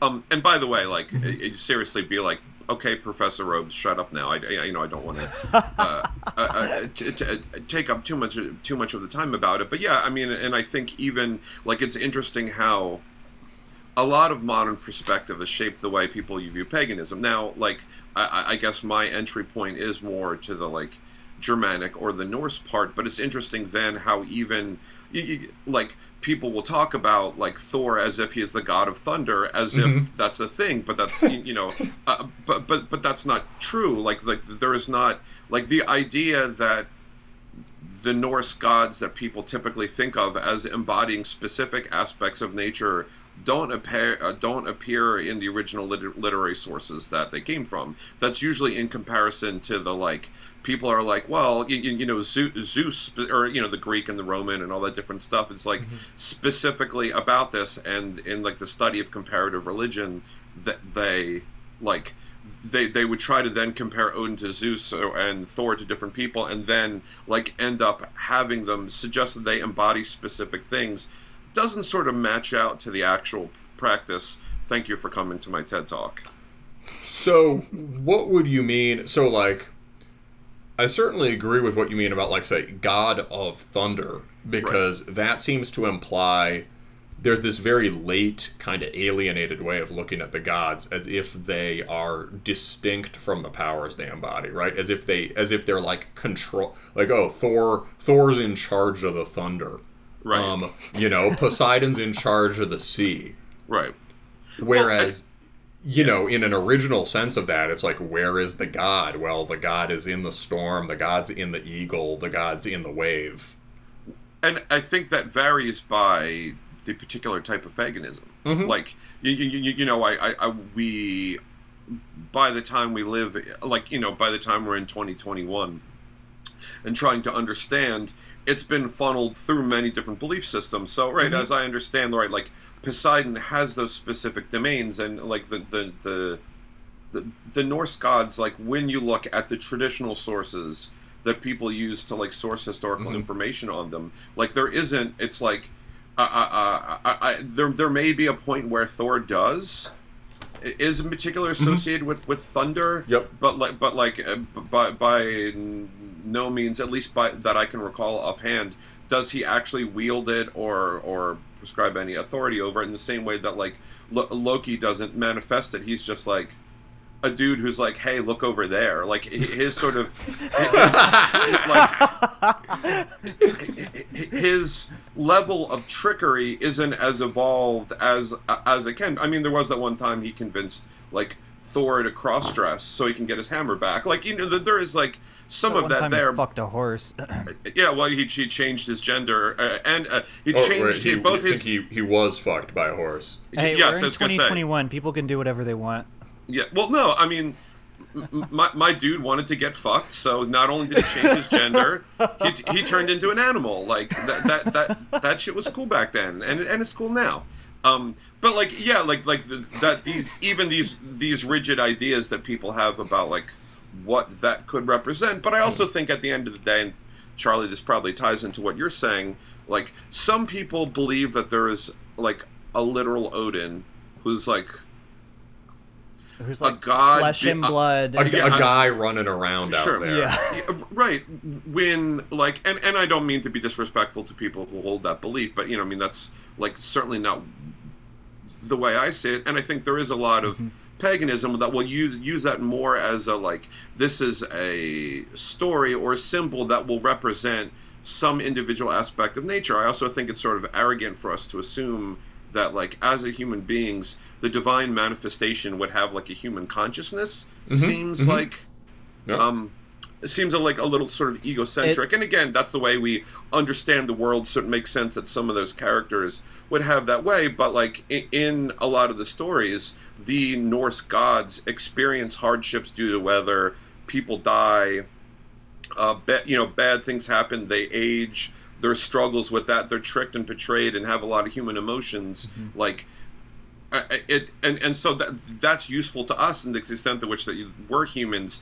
It seems weird it would seem weird to view aspects of nature as having personalities because nature has like a bigger job to balance the ecosystem and keep us from destroying it. It doesn't like I, I guess that, that that's what i'm saying is i suppose that's a very christianized way of viewing like divinity it's like somebody with an with an ego and i'm not trying to take Well- shots at christians either but like viewing it as like somebody with an ego and having those motivations outside of sustaining itself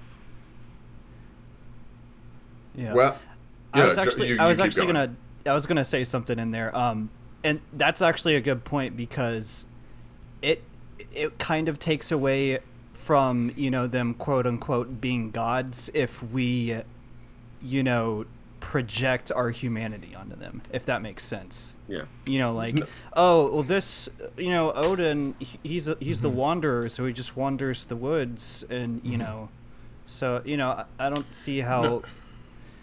sorry go ahead No, go. You go. You go. I, I, I mean, obviously, I think about all this shit all the time too. So I've got ideas, but it's you. you It's Yeah. your interview, bro. Roll. Well, yeah, I'll just It's finish on. it up. Like you know, how how do you put like human traits on a god that just that's counterintuitive?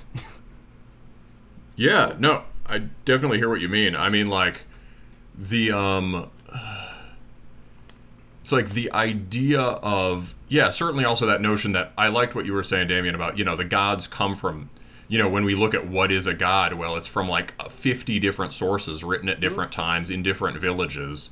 And so really what it is is certain related related traits, associations, powers sort of accrue around them. It's not like this is the god of that right it's and Yeah. um and and about the the the humanizing and th- yeah like i certainly agree with you about that but i would maybe even go further and say the whole notion that gods are about you know yeah sort of humanizing nature well it's like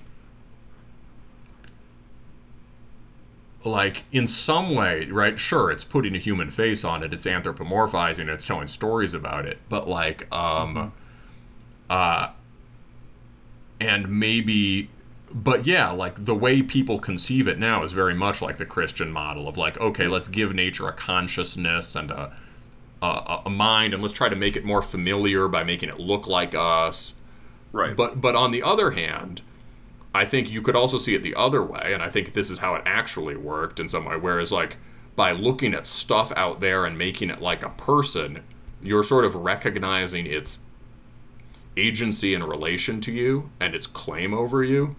Mm-hmm. And then if you look at the way the gods act, which is always like batshit insane people, Oh yeah. what you're capturing is in fact the way that like whatever patterns or whatever whether you want to call it like patterns or consciousnesses or you know th- forms nature takes they're very different from human ones so, so like the, Yeah. the way the gods are driven by wild passions and impulses and are constantly you know say uh, you know, constantly interfering with each other, constantly um, acting in ways that are sort of inscrutable to regular human motive.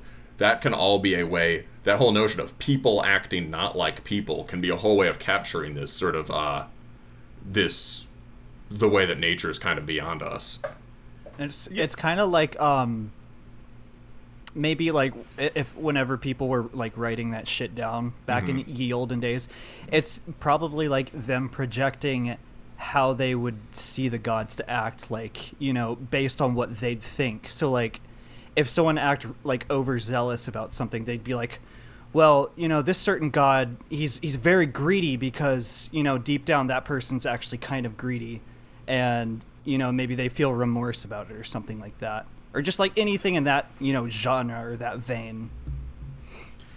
Well, well right, and you, you know, I obviously tend to reference, um, you know, in my songs, or I guess just like the way I look at the world, some more of the more sort of the Ger- Norse or Germanic stuff, but I, um, and not to directly rip off an interview I heard with uh, Einar Selvik from Wardruna, but right, Mhm. what he he described it a certain way that uh, like. oh, I, I, I, I couldn't think of a better way to describe it where he's just like look this is what this is really about nature there's just like a norse wrapping to it where it's like uh, the- on this outer level here's the specific myth. And obviously like people approach that and that's fine. You, you know whether you approach that from like um, m- myths if you're from parts of Africa or different parts of Europe or The parts of Aztecs. the, yeah right. Or South America or the Middle East or, or, or you know or the indigenous people in America. Everybody ha- you, you know a lot of places or are, I'm, I'm assuming pretty much close to all places have some form of like older pagan myths that all eventually get to the same place which is like what is the like what is nature? What is our relationship to it? What what do, what does our relationship to us tell us about ourselves and you know and the world so like the the symbols involved in it are, are like like we could view view the myths or even the gods as symbols or tools to understand something deeper. By the way this is like something that people in an extreme metal podcast are gonna are, are gonna be interested in listening to I would hope so. okay uh, um, I mean, like certainly a s- large subsection thereof. Do you know how many things in my feed are just like sick nature photos? also, also some mediocre nature photos, Sure. but you know, like you gotta gotta start somewhere. Sure, but you, you, you know, okay, good. I just want you wanted to make sure I'm not Mm-hmm. Or you know, pagan stuff, right? There's lots of pagan stuff. Well, and, and and I find, and again, I'm not trying trying to take shots, you know, at anybody. And obviously, people have different paths. But like, I, I- I've learned that in the black metal scene, people that call themselves pagans maybe don't have like. And, and you know everyone's understanding is different. I'm sure there are people who I, I, I'm probably wh- whether it's musical genres or religion or anything. I'm not particularly dogmatic about anything, and and like i'm you know, my interests like don't fit into sort of uh, you know I don't fit into these clear categories but but like I, I I it took me a while to realize that like people will talk about it but I don't think they're really interested in it or like people just do it because like uh, they think it's promotion for their album or they're actually just racist Christians and they're using like Mhm. th- they're using that as, as as some kind of symbol or whatever it might be I, I don't want to just be sitting here like um, having like a paganism lecture people like shut the fuck up and talk about blast beats you know Yeah, no, I mean that's that's fair. I mean, I think like uh you know, I think a lot of people who follow the show are pretty serious about whatever their spiritual persuasion is, um, and a lot of the people in the more underground bands. But I, I hear what you mean that it, for a lot of people, it can just, especially for more mainstream bands and um, and and you know also for just for all kinds of like uh, meaningless one man projects and whatnot, it can Sure. just be a it can just be a theme, right? Right. Or like you know, uh, a fashion, a fashion. yeah. Whatever, of course. Whatever, whatever we- the underground version of that. Yeah. yeah, but I think everyone would agree on that. Um, you know, also, you know, disclaimer to uh, act to uh, all the pagans out there. I don't, I don't think I strictly agree with the idea of just just God's natural forces. I do kind of think of them as something beyond nature per se and all that. But that's just about, you know, Yeah. that that's getting into the weeds. I think talking about them in terms of nature is really important and really Right. important in terms of making sense of trying to make sense of how what trying to make sense of the religion and trying to do it in a way that brings it just beyond yeah let's say these stories about these moral paradigms or these sorts of things about cultural inheritance or whatever Well, I think I think I'm actually like in the same boat with you right there. Like there's Mm-hmm. there is something a little bit like um like above our heads that we don't necessarily understand. Mm-hmm. You know, like the inner workings or whatever. Well, and I was also even thinking that, like, you, you, you, know, paganism sort of is a term that incorporates a diverse belief set, and you know, ranging from people like who are closer to atheism to people who literally believe that, like, you know, Odin is real and you can talk Yeah. to him. You, know, like, there's obviously. broad. A, yeah, like of, of, of a, a, a subset of that, depending on, on the area where you're from, the different things that have influenced that, or or it's in turn subsequent influence by other religions like Christianity or Buddhism or you know any of the Abrahamic religion. It's like like you know where most of what we know about Norse paganism comes from Christian Iceland. you know, Mhm. or, or like or the previous Germanic version of it from from the Romans, Yep. who then in turn were translated by like when the Romans became Christians. So we're probably not, and, and I know this is people are probably going to get angry at this, and I guess this is going to get me canceled. But like, you, you, you know, a lot of the original information uh, uh, about that is lost or, or or is subjective, and I think that's okay. Like the we were we were designed to have creativity and as imagination to take what information we do have and then make something new from it that causes a personal connection to our lives or something that reflects more about the modern world that we live in and i know a lot of pagans like such as myself like I I will embrace science and the discussion of evolution, and certainly as it pertains to psychology and all these other things, fit well within that because it's acceptable for something to change as long as you don't look at it too dogmatically. hmm yeah i mean i think um I have a, I minored in philosophy, so I'm sorry about that. I, I, I have some um I have some experience with that myself. Um yeah. Um so the uh so yeah, no, I mean that that makes sense. I mean as far as like the re yeah, like what we can know about it, there's really good archaeological stuff now and it's often being integrated with anthropology and comparative Sure. religion. Um and so it's like I would say it's remarkable how much we can reconstruct Sure. about it.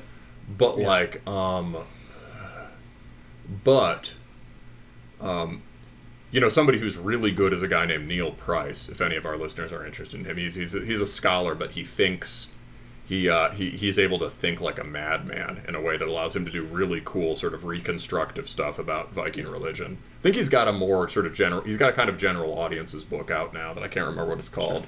I will definitely check him out. Um, Dude, I- his, his lectures on YouTube are fucking sick too. He will tell you so many things about like like there's one about like Viking funerals. Perfect. Sure. Awesome. I, I'd, I'd also recommend, since we're talking about like Mm-hmm. awesome, accessible people, Dr. Jackson Crawford, um, you know, is another guy who has a lot of good, like, good, good stuff and able to break down pretty complex stuff in a pretty easy to understand way. Since we're just talking Oh, about, that, that's a YouTuber guy, right? that's correct, yeah, But but yeah, you know, a guy who has a PhD and whatnot. Um, yeah. Yeah, so that that's cool. But yeah, yeah, and the other thing apropos of that, I totally agree with your idea about like it doesn't need to be whatever we think we can or can't know about it. It doesn't need to be, and in Ray like really shouldn't ultimately be about Yeah. uh, slavishly reconstructing old stuff.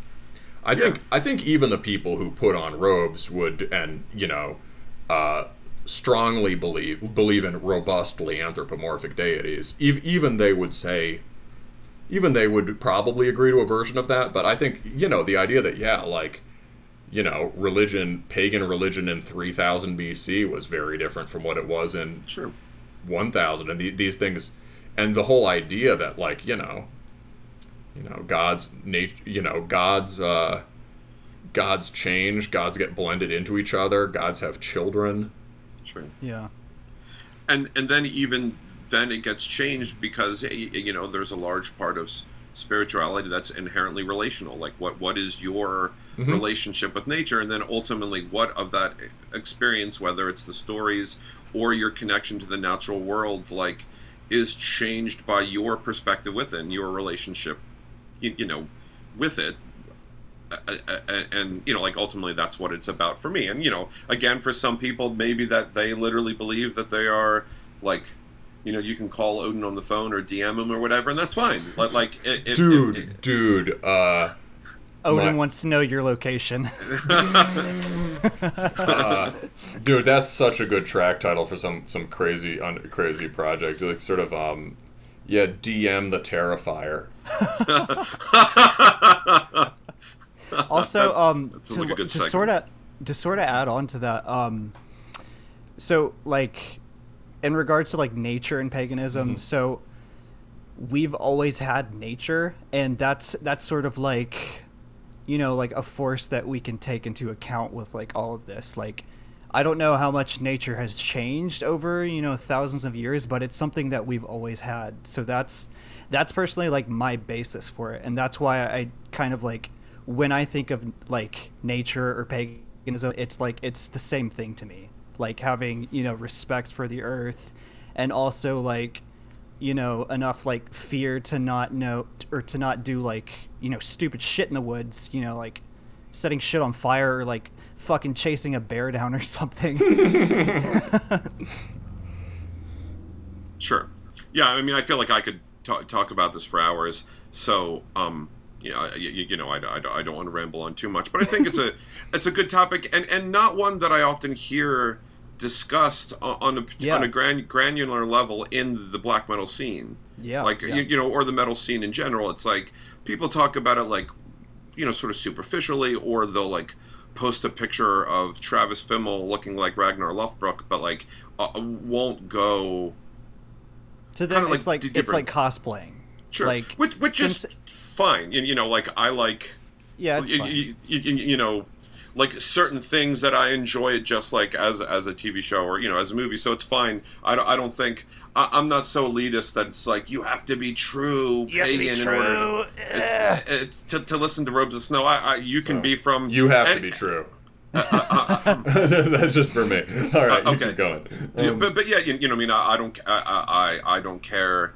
Anyone of any background is welcome to listen to Robes of Snow, and it's fine by me. Yeah. Like b- that, that, that I'm not particularly exclusionary about that, but I just think like it's it's cool, and I've heard you talk about it in other podcasts too, that you'll give it a little more space than other people will give it, which I think which I think is great. Like because I'm sure people who are interested in black metal probably may be more likely to be drawn to stuff like that, and then like it gives them an outlet to like uh, maybe learn about it or get different perspectives or like get angry and disagree with me which is also fine too like that uh, like or just have a chance to like explore those ideas more so i think it's cool that you're willing to like in a podcast like this be able to devote some time to that It's- you know it's pretty awesome yeah also Thanks, so, bud. I appreciate it. That that that means a lot. Um, Yeah. But yeah, what were you gonna say? Uh, as I sort of cracked a joke about you know like Vikings or whatever, and you know how like that TV show kind of blew up paganism, I guess, when it came out, and I I do owe a bit of homage to it because you know that was kind of inspirational, but with um with most things you just you kind of have to take it with a grain of salt, and that's I I, I say that about everything, like you know you can't take things as seriously as like most people do. Sure. Yeah, I mean, the show is not widely historically accurate. It's a good. I enjoy, it was good No, entertainment, and I Yeah. and I enjoyed it. there are some moments of remarkable historical accuracy on it and where it's like oh they were like reading academic papers or something or Yeah. they were like and then there are other moments where it's like what the fuck um, yeah, Ro- right. Rollo Ragnar might not be real, and Rollo certainly wasn't his brother. But yeah, um, good show. Yeah yeah yeah no I, I I agree you know I mean that that's you know the Vikings thing yeah take it for what it's worth I think it was a great you know it was a pretty damn good show for a few seasons and uh it Yeah, I kind of fell off the wagon at like season three or four or something, but um, it was it was really good, like what I've seen. Yeah, I mean, you know, and stuff like that, or you know, if stuff like that, or like you were saying, stuff like fucking N64 games can feed Right. back into a, uh, you know, all of that stuff's important insofar as it can, you know, ignite imagination. Right? Yeah. Absolutely. All right, so things. Uh, final, final, fi- anything, any final things that you guys want to uh, want to communicate to the Terminus uh, legions? That's a good question. Um, or any future future stuff for the bands. Uh, um, buy our merch so we can sell out and then abandon creating music. um, one thing that um, me and Dam- Damien actually talked about was um, so you've you've referenced Old Mill quite a bit with um, with me and uh, Damien stuff, Mhm. And I think at some point you've said that we're like Old Mill acts, and it's that that's kind of true, but it's also like the way Old Mill does their stuff is they kind of just release stuff on a whim, and um, it's it's sort of like we kind of have our own things going, and then Old Mill's like, let's put that out, and we're like, sure, that sounds great. And he also he also has like this honor system, kind of. It's like Yeah. We don't have any contracts or anything. It's just like, cool, that sounds good. That the cover art looks good. Let's go, and then we put it out. Yeah, you, you know, you'd reference that in the review where you're like, uh, you know, sort of about the, the record label thing. And, and I think, you know, obviously what that term means in 2021 certainly is different Mhm. unless you're like signed to Earache or, you know, Nuclear Assault or whatever. Like, Ugh. like, like, you, you, you, you know what I mean? Like, like, I, I think with the advent of a lot of stuff like Bandcamp, like, I sort of wonder what the role of traditional labels in now. And, and I, you know, made that joke about like thinking that Reese was uh, trolling me about tapes, but like uh, Charlie, you you spoke on that honor part, and like I- I've aligned myself with him because like he's like he, he's done sort of things by honor, and you can tell that it's uh, like a smaller label run by a person who really cares about that music and like who's who's been very transparent and honorable in a lot of stuff. And you know, Reese and I look at the world in very different ways, and like have different ideas about things. But he's been like upfront, honest, and very uh, clear. And so yeah, like we're not like signed in a way that's exclusive. And I right, right, right. You're not. Yeah, you're not literally old mill house bands, and you Sure. have a, you have a kind of the label is, you do a release, and the label will do hard copy on an ad hoc basis. Well, sure, and and I've also done stuff with uh, other great things like Warrenham Records, and I do have other things, you know, coming out. But uh, yeah, um, Reese has been great. He's like he's helped me in things in a lot of different things. I'm not very good at social media. I don't like y- y- you know I'm, I'm I sort of like don't understand things from a scene perspective. I'm, I'm like I spend all my time wandering around in the woods. I, I I I don't have an understanding about that, and he's helped from everything from art design to bouncing ideas off of um, and all stuff like that. So yeah, I, I really like working with. Uh, Old Mill. We're not signed to any degree ex- exclusively. I wouldn't sign exclusively w- with anyone. I choose Yeah. to work with him because he's been great and straightforward, um, upfront, and worked on that, and that's great. Yeah, that's actually like the whole reason that I um when he was like, "Let's put your your album out on a tape," and I was like, "Sure," 'cause, like I already knew him. I already knew like the amount of work that he puts into stuff, and like I already like had trust with him, so that's why that ended up happening. sure. Um, so you said other things that you wanted to mention. Um, I'm nervous about saying this out loud, uh, but I'm going to say it anyway. Uh, so starting with when the last forest has died, I, I have a release scheduled for every major pagan holiday between now and next August. So uh, yeah, yes. So uh, so so that's all the seasonal ones and the middle ones. So for example, you know, we just like uh, like the first harvest we just put out. When the last forest has died, I'm releasing another collaboration album with a, a great artist who's not even a black metal artist, Running Fox. Uh, Lost Foal. We're putting out an album, Ghost Lake, that's on the first, uh, like that's on uh, uh, the, the first day of autumn. I, I have a release coming out that is on Halloween. I have another release coming out on Yule, the first day of winter. So uh, it's a lot. It's a lot of stuff planned that like will be dropping every sort of uh, holiday for that. So I, I, I don't, you know, it, we'll have to do a whole separate podcast talking about all this stuff. But those albums are either done or some various stages of being done, and some of them are black metal albums, and some of them are folk albums, and some of them are dark ambient slash winter synth albums. But like, will all be released accordingly? Is the plan? We'll, we'll see. Who knows if that will actually happen? But we'll see. Hell yeah! All right. Um, and so. uh Charlie, uh, let's uh, roll things out on uh, does uh, does Aldersop have any final words for our listeners?